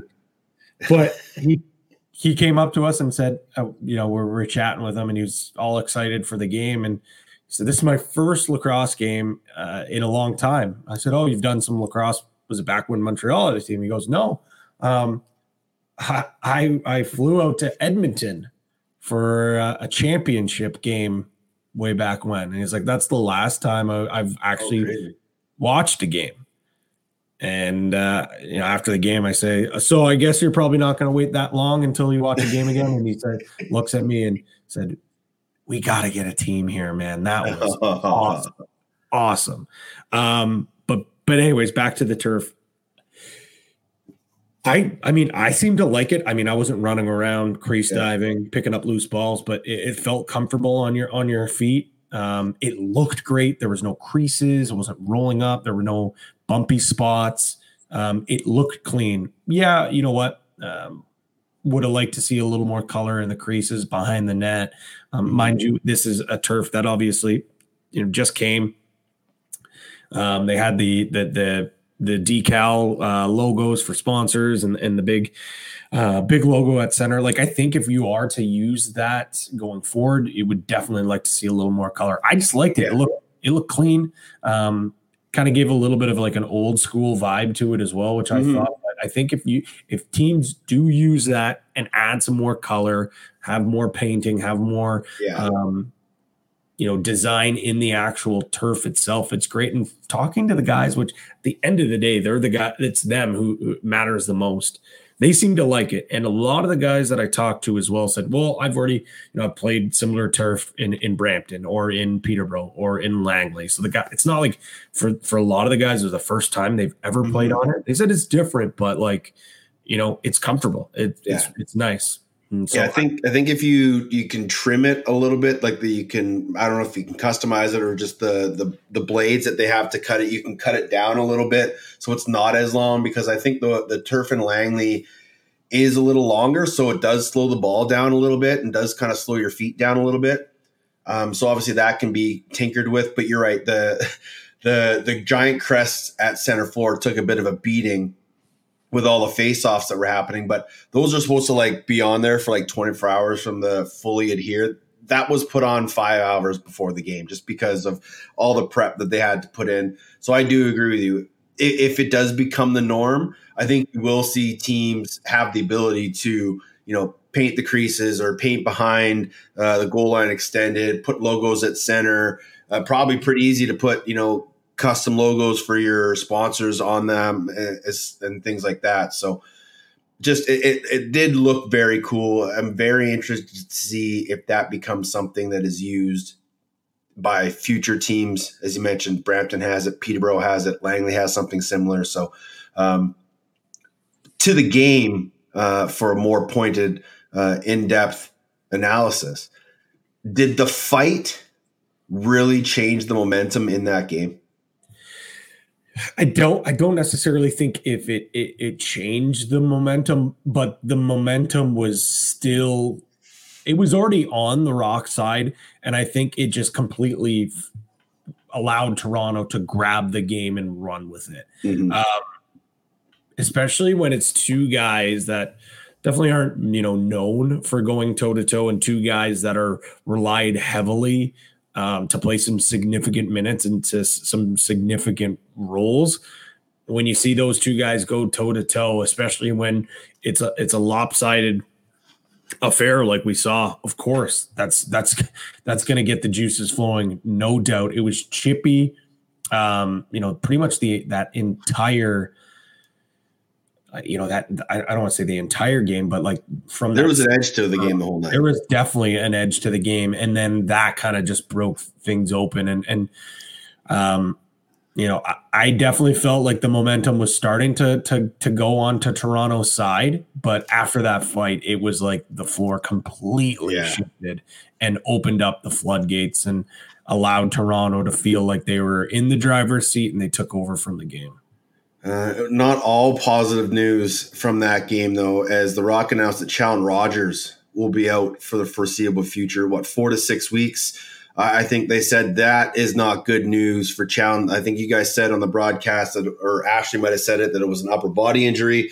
That's what they're saying um, is the case that he's being moved to the IR. So that is a huge loss for the Toronto Rock. They do pick up Alex Q from Buffalo for a six rounder, but he's not going to make up a Challen Rogers. But how much does this affect the Toronto Rock moving forward? Because he's, you know, along with Nick Rose, an MVP candidate. It's it's it's detrimental for this Toronto team just with the significant minutes um, that he logs and and the big time minutes that he logs. He's a guy that plays out both doors. We see him play a little O, little D, plays penalty kill. He's on the faceoff team. He'll sometimes play on the power play. You can't replace that. You really, you simply can't replace him. He, I always get a kick out of it. You know, when you watch the clips from practice midweek at the track, he's wearing a red jersey because he's got to bounce between the whites and the blues, between the the O and the D. He's a weapon. And you know his his numbers aren't nearly as eye popping as, as some of the years past when he's been a more offensive role with the goals and the assists, or when he's been more of a defensive role with the cause turnovers and the loose balls. But I think it'd be hard to argue that this isn't hit one of his best seasons that we've seen, just with all the things he can do, and you're not going to be able to replace that. Just simply, you can't. Um, what's going to have to happen is more guys on the back end are going to need to step up even more and more guys on the O, o end on that right side are are, are going to have to step up as well. It's going to be a whole team effort to try to fill that void. And uh, you know, we've seen Toronto survive with Challen out of the lineup before, with you know Mitch de Snoo last year, some big names uh, before. They'll they'll get through it, but at such a crucial time of the season um, it's really going to hurt them, and they're going to need to find a way to tread water and, and, and keep afloat until their captain does come back. Uh, that's not positive news for The Rock, but positive vibes continue to ride here on Off the Crossbar. Oh, we uh, got to stay positive, right? We got to give them that. Positive vibes only. The floor is positive. yours, Mr. Gregoire, for one of the greatest positive vibes of the season. Yeah, we we know that the Every Child Matters initiative is back, uh, which super excited. Not only is it back, it's extended and it, it does start this weekend. Um, and what better way to kick it off than with two unbelievable jerseys uh, from the Buffalo Bandits and the Toronto Rock with their indigenous heritage jerseys. Buffalo, uh, theirs designed by Frank Brown's sister, Allison. Uh, Scott Loeffler telling me on Twitter. Um, just gorgeous jerseys, giving the, the homage to the Seneca Nation. Um, some really cool ties. Go to their social media. You can check them out there. Uh, you also can place a bid on the jerseys themselves and uh, Mohawk territory artist Corey Park designed the rock jerseys uh, last year. He did some awesome merch uh, for that game with Bar Down Lacrosse that was available in in um, the arena. Uh, they took it to the next level and allowed him to design the jerseys. The logo that he designed last year as well is on the front of the jersey. Uh, again, go to their social. You can see all the breakdown of of the meaning and, and what it does. And again, you can bid on those jerseys um, as well. Um, it looks like actually the Rock are, are going to be wearing these nice chrome jerseys. I'm with looking at them right now, dude. Gorgeous, oh. man. Gorgeous. Super Gorgeous. nice. They're going to look so nice. So that will be um, on display or sorry, on sale um, on auction. But uh, I, I, also found out too that some uh, replica jerseys will be available in the arena in Hamilton as well to buy. Um, so if you're in Hamilton, or if you can't make it to Hamilton or can't make it to Buffalo, uh, head to their respective websites or the social. Uh, maybe you can get in on the action by putting a bid on these jerseys. Yeah, the Downie Wenjack Foundation is where all the proceeds for the rock jerseys will go, which is just uh, one of one of the great foundations out there. Uh, just trying to continue building the bond between the indigenous and the non. Um, my positive vibe this week uh, kind of goes along with my hot take, which was that Philadelphia with three wins is the only team I see out of those three win teams making the playoffs. Um, a huge win for them, as we kind of talked about against Las Vegas, uh, knocking them off 10 to 8. And we've touched on it before with their schedule in the front half, how such a meat grinder. New York, Toronto, Albany, Halifax, New York again, San Diego, and then Halifax again. Like that is a hellacious start to a schedule. They got the makeup game against Saskatchewan coming up in March. They've got a back to back with Calgary coming up. They play Panther City twice. They've got Buffalo, which will be a tough one. Georgia will be a tough one. Um, Vancouver, Colorado, Rochester, all games that they can win. I think there's a lot to be positive about in that Philadelphia Wings organization, despite how their season has started. So I'm really positive about their back half of the schedule. I think Mitch Jones is going to really start to turn on. I think Blaze is going to have a great back half of the season. Joey Rez just continues to be an all star. But I think the biggest point is going to be in between the pipes with Zach Higgins. I think he has a chance to really turn it on here in the back half. So I think let, let's just not, if you're a Wings fan, it's not panic. It's not going to be the Philadelphia Eagles. Don't worry. They're going to win some games. They're going to get to the playoffs, and they're going to have a fantastic second half of the season. Um, speaking of the playoffs, Patty, you kind of mentioned it with Halifax. If they started today, we have some unbelievable first round matchups in the National Lacrosse League. Toronto, Panther City, Albany, New York, San Diego, Buffalo, Halifax, Georgia, as it stands right now. Could you get down on that? In a one game playoff scenario? Absolutely. I mean, I would be terrified of those just the the matchups you you laid out there.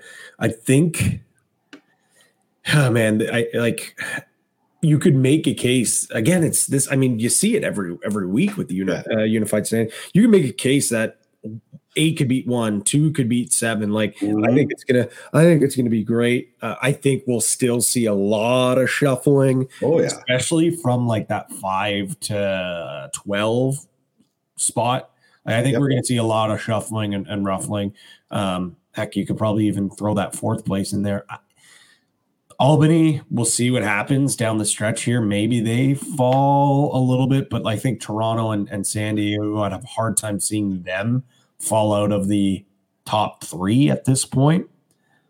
But oh man, the, the unified standings could not have come in a better year. Maybe, maybe we would have seen similar things, uh, results if we did switch to it in previous years. But just with the parity uh, that we're seeing this year, it, it couldn't have come at a better time, man. Week 13 in the National Cross League is upon us. Every team in the NLL is in action. It starts on Friday, New York at Colorado. Obviously, New York trying to bounce back. Colorado trying to find any source of life. They're three and seven. Uh, they are not in a good spot right now. We look at Buffalo and we just can't put our finger on it. Can you put a finger on what's going on down in Colorado? I can't, and I don't know really if if anyone can right now. It's it's very uncharacteristic. The goals against average minus 23. Dillon Ward really not looking much like himself. Uh, he has gotten better. The offense really doesn't have much of an identity. The defense has been has been okay, good enough.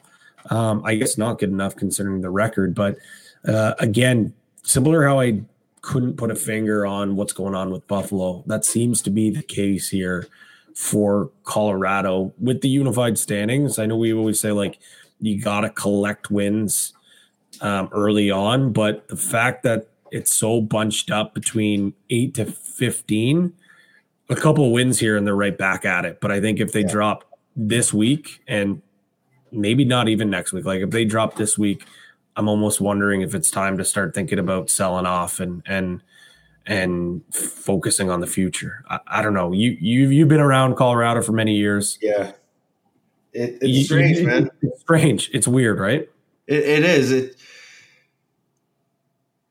yeah, and I don't know. I you, you don't want to just place it on not having Ryan Lee because that's not been the only issue. They're they're minus twenty three goal differential, so that's twofold. You know, they're only they only have one hundred and four goals. They've given up one hundred and twenty seven. So you're thinking, okay, they play, played ten games. They're averaging 10 for, almost thirteen against. That is complete opposite of what has been the mo for the Mammoth for the past five years. They've always been a team that's prided themselves on keeping teams under 10 and, and scoring 14. And it just hasn't been there. It, I don't know if the message has gone dry within that room. Uh, I don't know if it's just teams are starting to figure them out a little bit, if they haven't really kind of tinkered, but you know, they bring in Dan McCray to run the defense. Not sure how much he's kind of changed what they're doing yeah, it's much. It's a it's a strange one, man. It's crazy to see the two teams that have gone to the finals kind of struggling, and maybe it is much like the Bandits that they're they're banged up. They're they've played a lot of lacrosse over the last few years, and maybe it's just a, a sign of the times that you're right. You know, another loss here or two, and they do not blow it up, but just kind of start to refill the cabinets with picks and young and young bodies and move on from some guys and and just kind of refresh. So it'll be very interesting. But this is a, a, massive stretch for the Colorado Mammoth, who, like I said, we have New York this weekend, uh, and then have Saskatchewan, Toronto, and Rochester through the month of March. Not an easy schedule.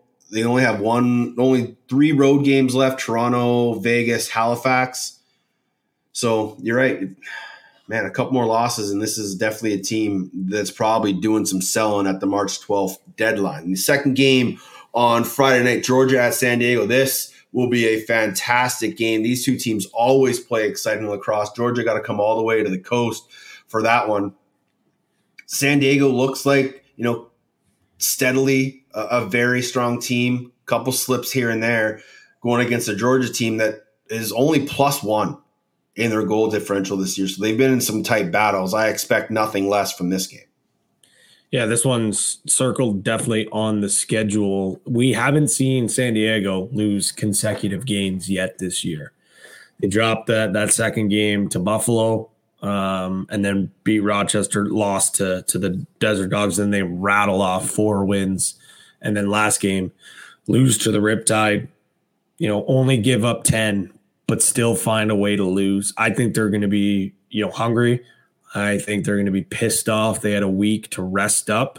And I think we're going to see a very motivated, a very um, determined San Diego team. And I think it's time for for Georgia. I know they they're they're winners of their last two, but if you ask them, they probably still haven't played their best lacrosse. But they found ways to win. They they mm-hmm. beat the Warriors in, in overtime, and they have a you know pretty good win against against Rochester after losing three straight. So I think this is a, a huge prove it spot for this Georgia team to to say, hey, we're our record isn't a fluke.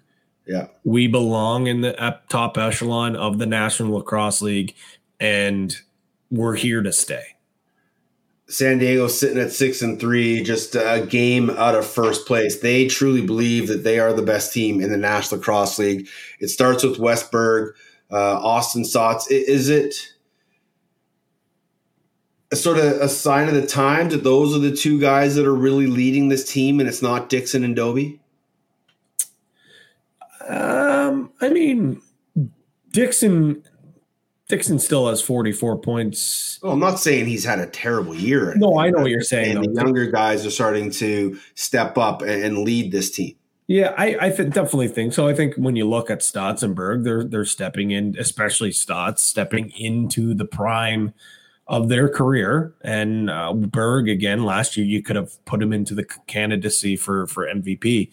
Um, I think that's just you know players recognizing that Staats and Berg are on another level right now. Yeah. Let them get their touches, let them get their looks. Um, and and it's there's no doubt that you know when it comes to to the big games, um, you know, Dobbie Dickson are, are gonna get theirs. They're they're gonna find ways to to contribute, but it's just it's hard not to keep the ball in those two guys' hands right now with yeah. the way they're playing. Both of them with 54 points each. Staats nearly already 30 goals. Berg almost 40 assists. Like these two guys, if they were on separate teams, I think you you're probably putting them in MVP conversations. Um, it's unfortunate that they're probably going to split each other when it comes to voting yeah. time next year. But man, you could make a strong case for either of these guys uh, at the halfway point for an MVP. First game on Saturday, Vegas at Rochester, two teams that desperately need wins. Rochester sitting at three and five, Vegas three and six. Uh, these two teams, you know, have had their moments. Neither team has gotten great goaltending at times. Uh, a tipping point for both of these clubs uh, if they want to make a run. I don't know who it's more of a, a must win than the other. I guess mm-hmm. Rochester, just considering when you look at like the expectations maybe that they had for themselves. Yeah. but I mean, you couldn't think of two more polar opposite teams uh, when it when it comes to the way that they've been molded and the way that they're playing. Rochester, um, you know, one of the most dynamic offenses in lacrosse right now. Um, they have no problem scoring in bunches. Fields and, and, and Smith have been so dynamic, one of the best one two punches in the league. I think outside of Halifax, actually they're tied with Halifax right now, four goals per game with with 13 each. Um, Las Vegas, dead ass last in goals per game, 9.56. Um, but when you look at this uh, Desert Dogs team, when they have won games, they've grinded teams out. They've kept it. If you go to uh, Ty Merrow's site, he's got a great article. I didn't get a full chance to read through it all because we had to uh, record this, but he does a really good breakdown on how underrated this Desert Dogs defense is mm-hmm. and how gritty they are and how, uh, you know, the way that they do play.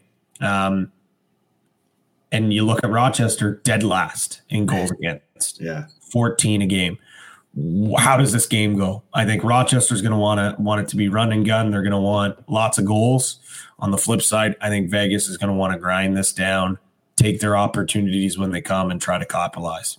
Yeah, let, let I you know not to discredit Landon Kells earlier, he, he has had some great games, and that defense has really helped sort of buoy his ups and downs he's he still hasn't reached his prime. He's still a very young goaltender in the National Lacrosse League. So I think with time he will settle in and he won't have those sort of young moments. And if the offense can kind of figure it out, I think they go into Rochester and play a very sound defensive game and come away with a victory. The Toronto Rock will be wearing their native heritage jerseys. We kind of touched on them uh, in positive vibes, and they are absolutely glorious going up against a Vancouver team that continually tries to find their way. Um, Aaron Bold, you, you look at a team that's struggling in the Vancouver Warriors, but Aaron Bold has actually been fairly good this year. but they just can't put like so many teams that are struggling. Just can't put 60 minutes together. It's it's funny you say that because again, I kind of was someone who kept saying like, yes, would Vancouver like more from their goaltenders? Absolutely, but please stop putting this just on Bold. Like, yeah. it's not it's not right and it's not fair to him because again, it's not all on him. Yeah, sure. There's a lot of games where you're like, oof, you you really like him to have that save. Or you know what, Bold was not at his best, but when you look at some of the analytics and, and the goals saves against numbers, there's other goalies on teams that are in much better spots that have better numbers uh, than him. And it's not all on him. And the offense is way too inconsistent. The defense, it seems like they try to overcompensate at times for when the offense is struggling or when Bold maybe isn't seeing the ball that well. Um, the defense, though, like you look at it on paper, they're you know they you could put them up against you know almost any any defense in the league, and they're right there. At times, they've shown that they're an elite defense. We just haven't seen the offense and the defense click at the same time. They're going up against a, a Toronto team that you know historically since switching over um, to downtown, they haven't beat. They're 0 4. They've struggled, and it's been some bad, you know, some whippings uh, at that as well. But this is a new new team. It's a new identity. It's under a new regime with Curt Malawsky, and I I, I know that they want that to end. They want to prove that this is a different regime, and maybe they can take advantage of a little bit of a banged up Toronto team. Yeah, absolutely, know. absolutely. Uh, Albany at Buffalo, a little long road I 90 battle, uh, a rematch of week one. Can Albany do it again and beat Buffalo for the second time this season? I mean, if you look at recent play, if you look at recent history between the two teams, you're probably saying, yeah, Albany can win this game, and maybe Albany will win this game. But this is a crossroads for the Buffalo Bandits. Mm-hmm. If they want to prove to themselves that this little skid that they've been on is, in fact, just a skid, and they are still that championship caliber team, they're going to want to come out here and come up with a convincing victory. Yeah. Um, I think convincing is the big word. Yeah, it, they can't just they just can't come you know and and just barely beat Albany or start slow and, and claw back or allow them to get back into the game. Like they need to have one of those games in Bandit Land where that horn is taking a beating and Swenny is is getting the crowd fired up and and Josh and and Byrne.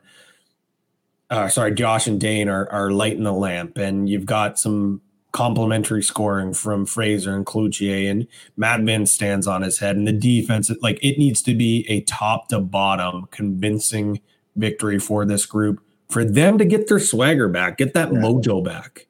We haven't yeah. seen that from this team in, no. in maybe since the Rock game, but even then, like it was only for about half that game. Yeah, I, really I think not felt that. I almost want to see like as much as I sort of load the the quote unquote bandit ball where they just tried to beat the piss out of everybody and intimidate them. I almost think they need to come with that air about them. That like that championship, no mess around kind of swagger that you said. Like just go put the boots to Albany. Like this is a young team. Let's go, you know, lean on them a little bit. Let, let's make it tough for Kurtz and Simmons and let's make sure Marshall Powless is on the ground every time he cuts through the middle. Let's not let Ethan Walker sit back and shop. Let's get in hand. Let's make it a tough, tough night for these young guys. And then that will spur their offense because then they'll get the transition going. You know, Mickey will start running and Priel will start scoring. I think if they can get, you know, a massive game out of Fraser, like that's a guy that as much as Josh and Dhane really, you know, lead this offense – Fraser's the guy that lights the wick that those the of the Roman candle those guys are holding, right? Like that guy can fire up a crowd and get that team going with energy. But I just think they need to come with that FU mentality. Like you're not going to do it again. You're not walking into our barn and stealing another win. We are going to prove that we are who we th- who we think we are, and and come out with again a convincing victory. It almost has to happen if these guys are going to make a, a serious push. And for Albany, if they do come at you like that, I think you just need to be composed and and you know they'll they'll end up taking some penalties. If they do, you got to make them capitalize and, and and capitalize on those on those free possessions. So uh, I'm looking forward to this game. Georgia San Diego is a great game this weekend, but I think Buffalo and Albany is going to be a fantastic one as well. Halifax, Saskatchewan. Halifax has to find a way to win a game this weekend. Like they as as much as we talked about their their 50-50 kind of play and they were good for streaks of games and, and not so streaky they got to find something. They, lost composure in that Calgary game. They have to press the reset button and go into a, a tough environment in Saskatchewan. They've they've had the the number of Saskatchewan as of late, um, and they absolutely dominated them in that first game. They did allow Saskatchewan to come back in that. I think if you just take yeah. away that first quarter, it was pretty much a, a tie ball game. But they, they, they took care of business unfortunately for Halifax, that's it. The Saskatchewan team is a lot different. They yeah. they are a completely different group. Frank Scigliano has been a completely different goalie. It's so cliche, but a hot start for both teams are so mm-hmm. so paramount. If you're Saskatchewan, if you can jump on them quick, maybe Halifax starts to unravel again like they, they did against Calgary. Uh, if you're Saskatchewan and you don't jump out on them and you allow Halifax to put that loss against Calgary in their back pocket and they feel like, okay, that was just a blip on the radar. We're back. We're ready to roll. Uh, having a confident group with it sounds like all indications that Randy Staats will be back. At least uh, Daily Dive is reporting it. Haven't seen the, the waiver wire yet. Um, haven't heard. That's just you know going off what what we're seeing on Twitter. Um, and I think it kind of matches the timeline that we were told initially. Yep. He he was in. I think you saw. Was he in? Yeah, Calgary? he was in Calgary, and, and Kersey said that he he probably could have played him against Calgary, but they would rather him at hundred percent. And the, his timeline was this coming weekend. There you go. So it all checks out there. Um, we'll see if Luke Magnan. I know he he's been battling close. back. Yeah, um, Max Wilson's close. Yeah, so like you know they're starting to get healthy, and if, if, they can play, they're a group that if they you know play with that confidence, um, they could put down that Saskatchewan team quickly. The other key to victory, and they got smoked against it in Calgary, and they did a really good job against Buffalo, and that's why they won. Reverse transition. Mm-hmm. Saskatchewan this year, though, they haven't had a ton of luck, or at least success in transition up until that last game with with Keegan Bell, who looked you know phenomenal. Yeah. They have the studs back there to oh, run yeah. the floor and and run Halifax out of the gym, especially on that left side. We know Jameson, Benesh, Bow Hunter, Theede, they're big boys. Uh, it takes them a little while to get back to the bench or back in reverse transition if Saskatchewan can expose them and not even getting goals in transition from their defenders, but like springing Zach Manns off the bench, yeah, uh, Robert Church off the bench, they can expose a, a, a weak point in Halifax. Like when you look at Halifax from top to bottom, there's not a lot of weak points. That is one of them. The other one is consistency in goaltending. Who do we see? Is it is it Warren Hill? it sound looks based on him getting the start again on Sunday, Warren's their guy. And you and Brad were pretty pretty honest that you know it was not great, but he played much better in that third quarter. He did. But then the wheels fell off again in the fourth. If you want to win in the National Lacrosse League, if you want to win a championship, if you want to go on a deep run, you need elite goaltending, and they're not getting that right now. Speaking of Calgary, they have the Philadelphia Wings at home, and we touched about how successful they were were on reverse tra- or in transition against Halifax. Zach Currier finally gets the monkey off his back, literally and figuratively, figuratively in his celebration. Um, Shane Simpson just continues to impress in his transition game. I think he has to be in the consideration for transition player of the year. But it all starts with Christian Del Bianco. When are teams going to realize that late in 30s, you cannot fire softballs into his stick so he can start transition in as quick as a hiccup?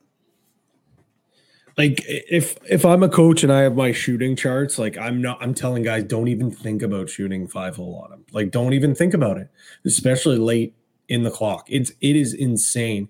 And it was a little bit of a slow start for the transition game for Calgary, but with like a blink of an eye, that transition is back. Yeah. You talk about Shane Simpson, hearing Brad talk about on the broadcast leading the league in breakaway. He's not just leading the league, he is lapping the field. According to Lax metrics, 16 breakaways, eight goals. The next is his teammate, Harrison Matsuoka, with six. Scored two of those. After that, it's Scott Dominey with four, and then a ton with three. 16 breakaways is absolutely nutty. Yeah. Uh, it's just, you're right. He absolutely needs to be in the running for transition player of the year. The fact that he is he's consistently producing opportunities, spreading the floor, um, just his presence on the floor has offenses thinking like we got to keep an eye on this guy. Like 69% scoring on breakaways. And he's averaging 16. Averaging just under two breakaways a game at 1.77. that is insane. Yeah. He, and he's got such a, a, a, plethora of moves too. And yeah. you know, he's obviously learned a lot from what, just playing with Zach Currier and what he's been able to do. But like both those guys, as soon as they get to a stride above crease, they're like just taking off and goaltenders are just left at the mercy because they just have no idea what they're doing. And it's yeah, it's just almost automatic with him right now in transition and, and the way Delbs is playing is like I really think this is a Calgary team that needs to be feared. They're obviously a little slow start, you know, un, under a new regime of Josh Sanderson and his coaching staff, but they're starting to understand the message and they're starting to believe that, you know what, Curt Malawsky had his way, it did wonders for us. Now we're under shooter. His way can be just as successful if we just listen to what he's saying, understand his passion is equally as strong as Curt's, and, and they're going to have success. You know, Jesse King, 58 points, Tyler Pace at 43, Tanner Cook continues to play well. Um, you know, I think they like a little more from Dan Taylor, three and 16. Thomas Hogarth doing what he does with nine goals. I don't. He's not a bunch of a ball carrier, so you know I, I said he's got Cy Young numbers. Um, I think they're okay with having a guy like that as a Cy Young guy. You know, doesn't have to carry a lot, just quick sticks in and out. Uh, and I think they're starting to figure out now that their defense is healthy. Robert Hudson has been fantastic now that he's in the lineup. Uh, this is a Calgary team that is very, very scary. Yeah, and Philadelphia is going to have their hands full. You talked about how uh, this is a big opportunity for them to not not even keep pace, but like get back into the race yeah. for the playoffs. I think with their athleticism that they have up front on offense, um, and and just which such a great game planner that Paul Day is, that that's going to be on their minds, and that you know we're going to see a heavy dose of of of Mitch Jones probably playing, um, staying and playing, but reverse the other way and and playing offense and going back on defense to take away those opportunities. Um, it's a big, big, big, big, big challenge uh, for Philly, but I think for Calgary, they want to keep their momentum as well. I, know I said I had the Georgia San Diego game really circled on my calendar. Um, this one here, I think maybe with the exception of Buffalo. Like there's a lot of great games this weekend, but I think this one I might be looking forward to the most. Final game of the weekend uh, Georgia plays in San Diego Friday. They'll hop on a plane and go to Fort Worth to take on Panther City Sunday. Obviously, a big weekend for Georgia. Two wins would launch them up the standings. But for Panther City, again, another one of those teams that's sitting in the playoffs at four and four. A ton of teams just sniffing down their heels need to continue to build some momentum coming off that big win.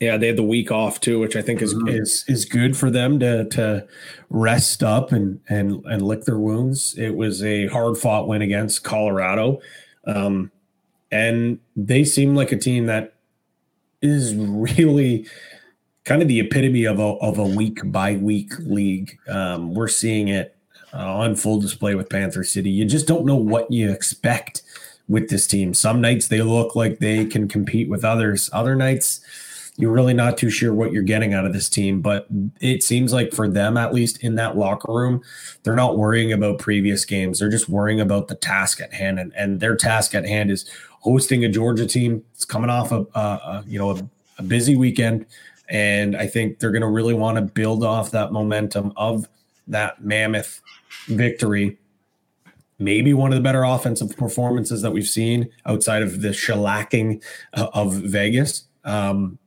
Donville's certainly heating up. Ryan Sheridan, we saw him score five points. I think the catalyst for Panther City is we know Donville's going to get his. We know Crawford's going to get his. Malcolm's going to get his. It's that next tier of guys, yeah. the Knoxes, the the um Sheridans. Go uh, Chase got to start getting Go, some. Yeah. yeah, like those guys are the guys that got to get going, and we're not expecting Sheridan to score five every game, but he needs to contribute with at least three to four points a game if, if yeah. this team's not going to just want to get in the playoffs, but do some damage. We know TK said at the start of the year, we made the playoffs last year. That's great and dandy. We're we're championship or bust here. Now, mind you, if anyone outside of that locker room believes it or not, they believe it in that locker room. And a one and done in the playoffs will not be considered a successful season for Panther City. Week 13, all 15 teams play, all games available on ESPN Plus and TSN Plus. No TSN game of the week. This week we are both off, but next week, a massive doubleheader on TSN. We will prepare you for that in due time. Uh, last week, you guessed Jason Crosby because you were doing your prep for our NLL jersey journey. You said you had a sneaky, tricky one for me. Let's have it. I'll be honest, Teddy. You forgot. I forgot the sneaky one. I did. Hand up. I forgot the sneaky one, but I came up with another one that I think yeah. is pretty good. It's it's I won't say anything. Well, I'll just let you try to figure out this jersey journey. So, this player started their career off with four and a half seasons in Edmonton with the Rush.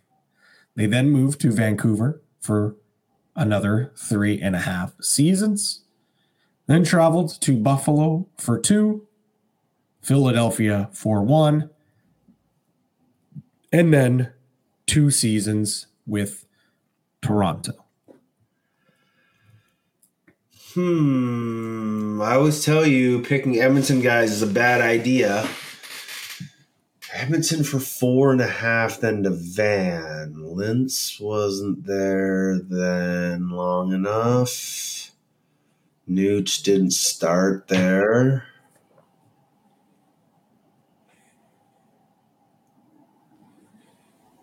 This is the kitten, Corey Small. Meow. Yes. Meow. It is. Yes, it is. Still, maybe outside Ryan Benesch, Mark Matthews, one of the purest shooters in the NLL? Ah man, he's just so much fun to to watch. Just shoot the ball, even in in warm ups or morning shoot around. Just a silky smooth release, and it it's crazy to say considering, you know, he scored forty six back in 2017 with the stealth, where he had that a hundred and ten or whatever points. Yeah, one ten, yeah.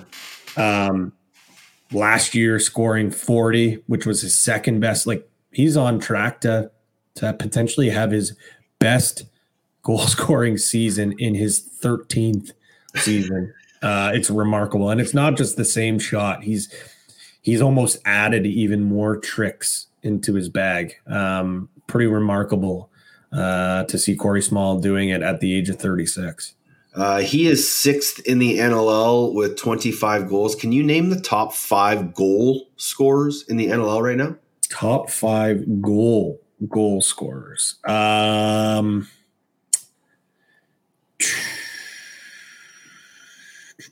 Jeff Teat. Correct. 33, number one. Um, Ryan Benesch. 28, number two. Uh, we talked about him already. Randy Staats. No, No. not Randy Oh, Staats. sorry, sorry. Austin, Austin Staats. Yeah. Austin Staats. Austin sorry. Staats tied at two with 28. The next two guys have 26 each. I think you'll get one of them, maybe. Well, Callum had like 80 in that one game. So yes, he's he's, there, 26. You got one more. And you said Smalls in six. So this Correct. guy, this He has one more than Corey Small. Byrne, I think, only has like 22. 23. Uh, Fields a has, friend of the program. Fields has more assists this year, so it's not Fields. I think Lyle's goal scoring's cooled off. Friend of the program. Yeah. It's not Charlon Beatties. I think he's only at like 20 ish. 21. You said this guy's teammate. Oh, Ryan Smith. There you go. 26 Nice. for Ryan Smith Nice. of the Rochester Nighthawks. So, Nice. yeah. Teat 33, Benesch and Audie at 28, Crawford Smith at 26, Lyle and Smallsy at 25. See if we can win some money in the parlay this week because we did not last week. Time now for Box Bets, your source for all the lines, odds, and props from across the world of lacrosse. Brought to you by CoolBet.com. Stay cool, bet responsibly. Hey, we're having a good day, lads. And uh, we're still in the mix, baby. Last week, Pat and I went head to head, and it was actually a pretty good battle. I'm not going to lie. But uh, we both came up on the losing end. What did the fans choose for us this week, Mr. Gregoire? Well, believe it or not, it was a tie. We tied. So I decided, took it upon myself because we got had to get this price. We had to get the price locked Yeah. in for, for our guys at Coolbet. So I did what every person would do, you know, any smart person to make a decision, and I flipped a coin. You didn't use an app? I did. I should have used the wheel. The wheel would way better, way more sophisticated. Um, no, I flipped flipped a coin, and it was option number one that came out on top, uh, and that parlay. It's it's heavy, heavy, heavy dogs. Sorry, heavy favorites. Yes. No dogs. The New York Riptide, San Diego Seals, Toronto Rock, and the Halifax Thunderbirds. All to win was at plus 510 when we punched it in. And when the folks at Coolbet punched it out, plus 555. And it is already up live at coolbet.com. Plus 555. Look at us go with a nice little number. Nice tidy 555. New York to win, San Diego and Toronto Halifax to win. I can get down on that. That's it's like I said, it's a busy weekend in the National Lacrosse League. Um, how are our uh, futures looking over with our cool bet folk? What else we got going? What else do we got going? Actually, right now, it looks like the futures are down, which means they are probably adjusting the prices, um, which is interesting. But uh, I do know the Toronto Rock were still the odds on favorite last. I saw it plus 450, I think. Um, but yeah, so you- you'll have to head back there, check when they do go back up. Um, usually, if you do see them down, folks, um, you can hit me up hit OTCB up on on Twitter, Instagram, whatever it may be. Um, sometimes they don't go get put back right away, but usually when they are down, that just means the prices are adjusting. So Could mean a big heavy bet came in. Could mean you know not in this instance, but say if a player has a uh, maybe oh maybe it is maybe it's the Challen Rogers news that ended up probably not, but normally it's, it's someone's placed a heavier wager that has to adjust or whatever it may be um, that way. So, but usually during the weekend, if you're looking for the futures, probably won't get the futures during the weekend, but then they'll get reset back on Monday morning. They'll be up. You'll be able to bet it, and again, we'll come back off um, before the weekend play, just before it starts. So And I'll make player sure props go up just before games start. Yeah, so t- uh, tomorrow with the, or I guess today when you're listening to this, we will have uh, player props for the Riptide Mammoth and Swarm and Seals, and then on Saturday and Sunday, again morning, early afternoon, you'll see those there. Are you able to, obviously not saying who it was or anything like that, but are you able to see what the biggest bet that's been placed on the NLL is this year? I absolutely can. I can't pull it up right this second, but let me write that down for. Yeah, let's do that next week. Yes, sounds like a plan. All right. Uh, of course, if you head over to coolbet.com and you want to play along, register if it's your first time. When you go down to donate or you deposit your first bets, hit that code down at the bottom, type in OTCB, and Coolbet will double you up to $200. So you get a few extra polar bucks and you can play along with us. And as we always say, stay cool Possibly. Uh, one last thing: the World Lacrosse Box Championships uh, are in 2024 this September in Utica. Uh, World Lacrosse unveiled the men's and women's pools. You can follow them at World Lacrosse. Uh, the men's pools: Pool A, Canada, Haudenosaunee, United States, and England. Pool B, Israel, Hong Kong, China, Mexico, Belgium. Pool C, Finland, Switzerland, Japan, and Greece. And then Pool D, Czech Republic, Scotland, Jamaica, and Chinese Taipei. Uh, obviously, Pool A will be a slugfest between Canada, Haudenosaunee, and the United States. But I know our boy Evan Schemenauer thinks that uh, the Israelis will do some damage in Pool B. Yeah, that's the unfortunate thing with just the way that world lacrosse, especially in box, I think it's a little more the playing ground is a little more even when it comes to it. Um, but again, hey, uh, I, I'm sure Pool B, um, the other teams there have something else to say. But I, I think you know the way that they're they're placed. Obviously, it's through world rankings and and everything of that. Um, I know there's Pool E, G, and F as well too. And I, me personally, I'm looking forward to seeing what um, Pool C with Japan. We saw how good they were in sixes. See Yeah. if that translates to the box game. But I'm really excited for it. I'm, I'm excited to start seeing these rosters come together. So Mhm. um, not just the big dogs with with Canada, Haudenosaunee, U.S., England. Like I, I'm I'm interested to see what NLLers or what junior players uh, if they decide to to go play for for another nation. Um, does does a Damon Edwards and Nick Rose do they I, go? I play think they are. They do. Are they? That is. Yeah, I think I think they both said that they were going to. That's amazing. I mean, considering when Nick Rose could probably be a candidate to, to play Yeah. Canada based off the way he's playing there. So that's awesome. We'll, we'll obviously keep our eyes peeled as those rosters uh, come through. But um, if you can make it to Utica, head to Utica. It is a unbelievable facility that they have there. Um, it's going to be an awesome, awesome festival of lacrosse. I cannot wait to hopefully, fingers crossed, get there and call a game with you. Um, you mentioned the other three uh, pools. I completely forgot about them. Pool E, Netherlands, Austria, Italy, U.S. Virgin Islands. Pool F, Australia, Slovakia, Puerto Rico, Hungary. Pool G, Germany, Ireland, Poland, China. We were obvious, or I was obviously down there with Brad, AJ, uh, Nick Acello, Cooper, Jumbo, calling the World Field Lacrosse Championships, and just to kind of piggyback what you're saying about what guys uh, would be playing. I can't wait to see uh, some of these nations and some of those guys that were playing in the field lacrosse game, uh, field lacrosse championships, you know, translate into the indoor game. uh, it should be an absolutely phenomenal, phenomenal time in Utica. Anything else, Pat Gregoire? What are you doing this weekend to your coach's dent? Just continuing to make it bigger and bigger.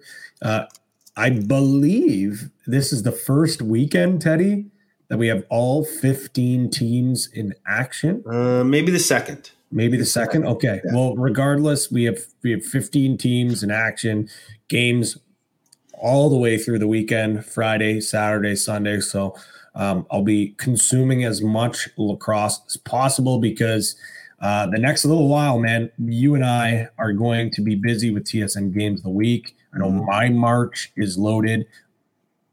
I'm excited. We have coast to coast, back to back, double header lacrosse next week. I'm in Halifax. You're in Vancouver.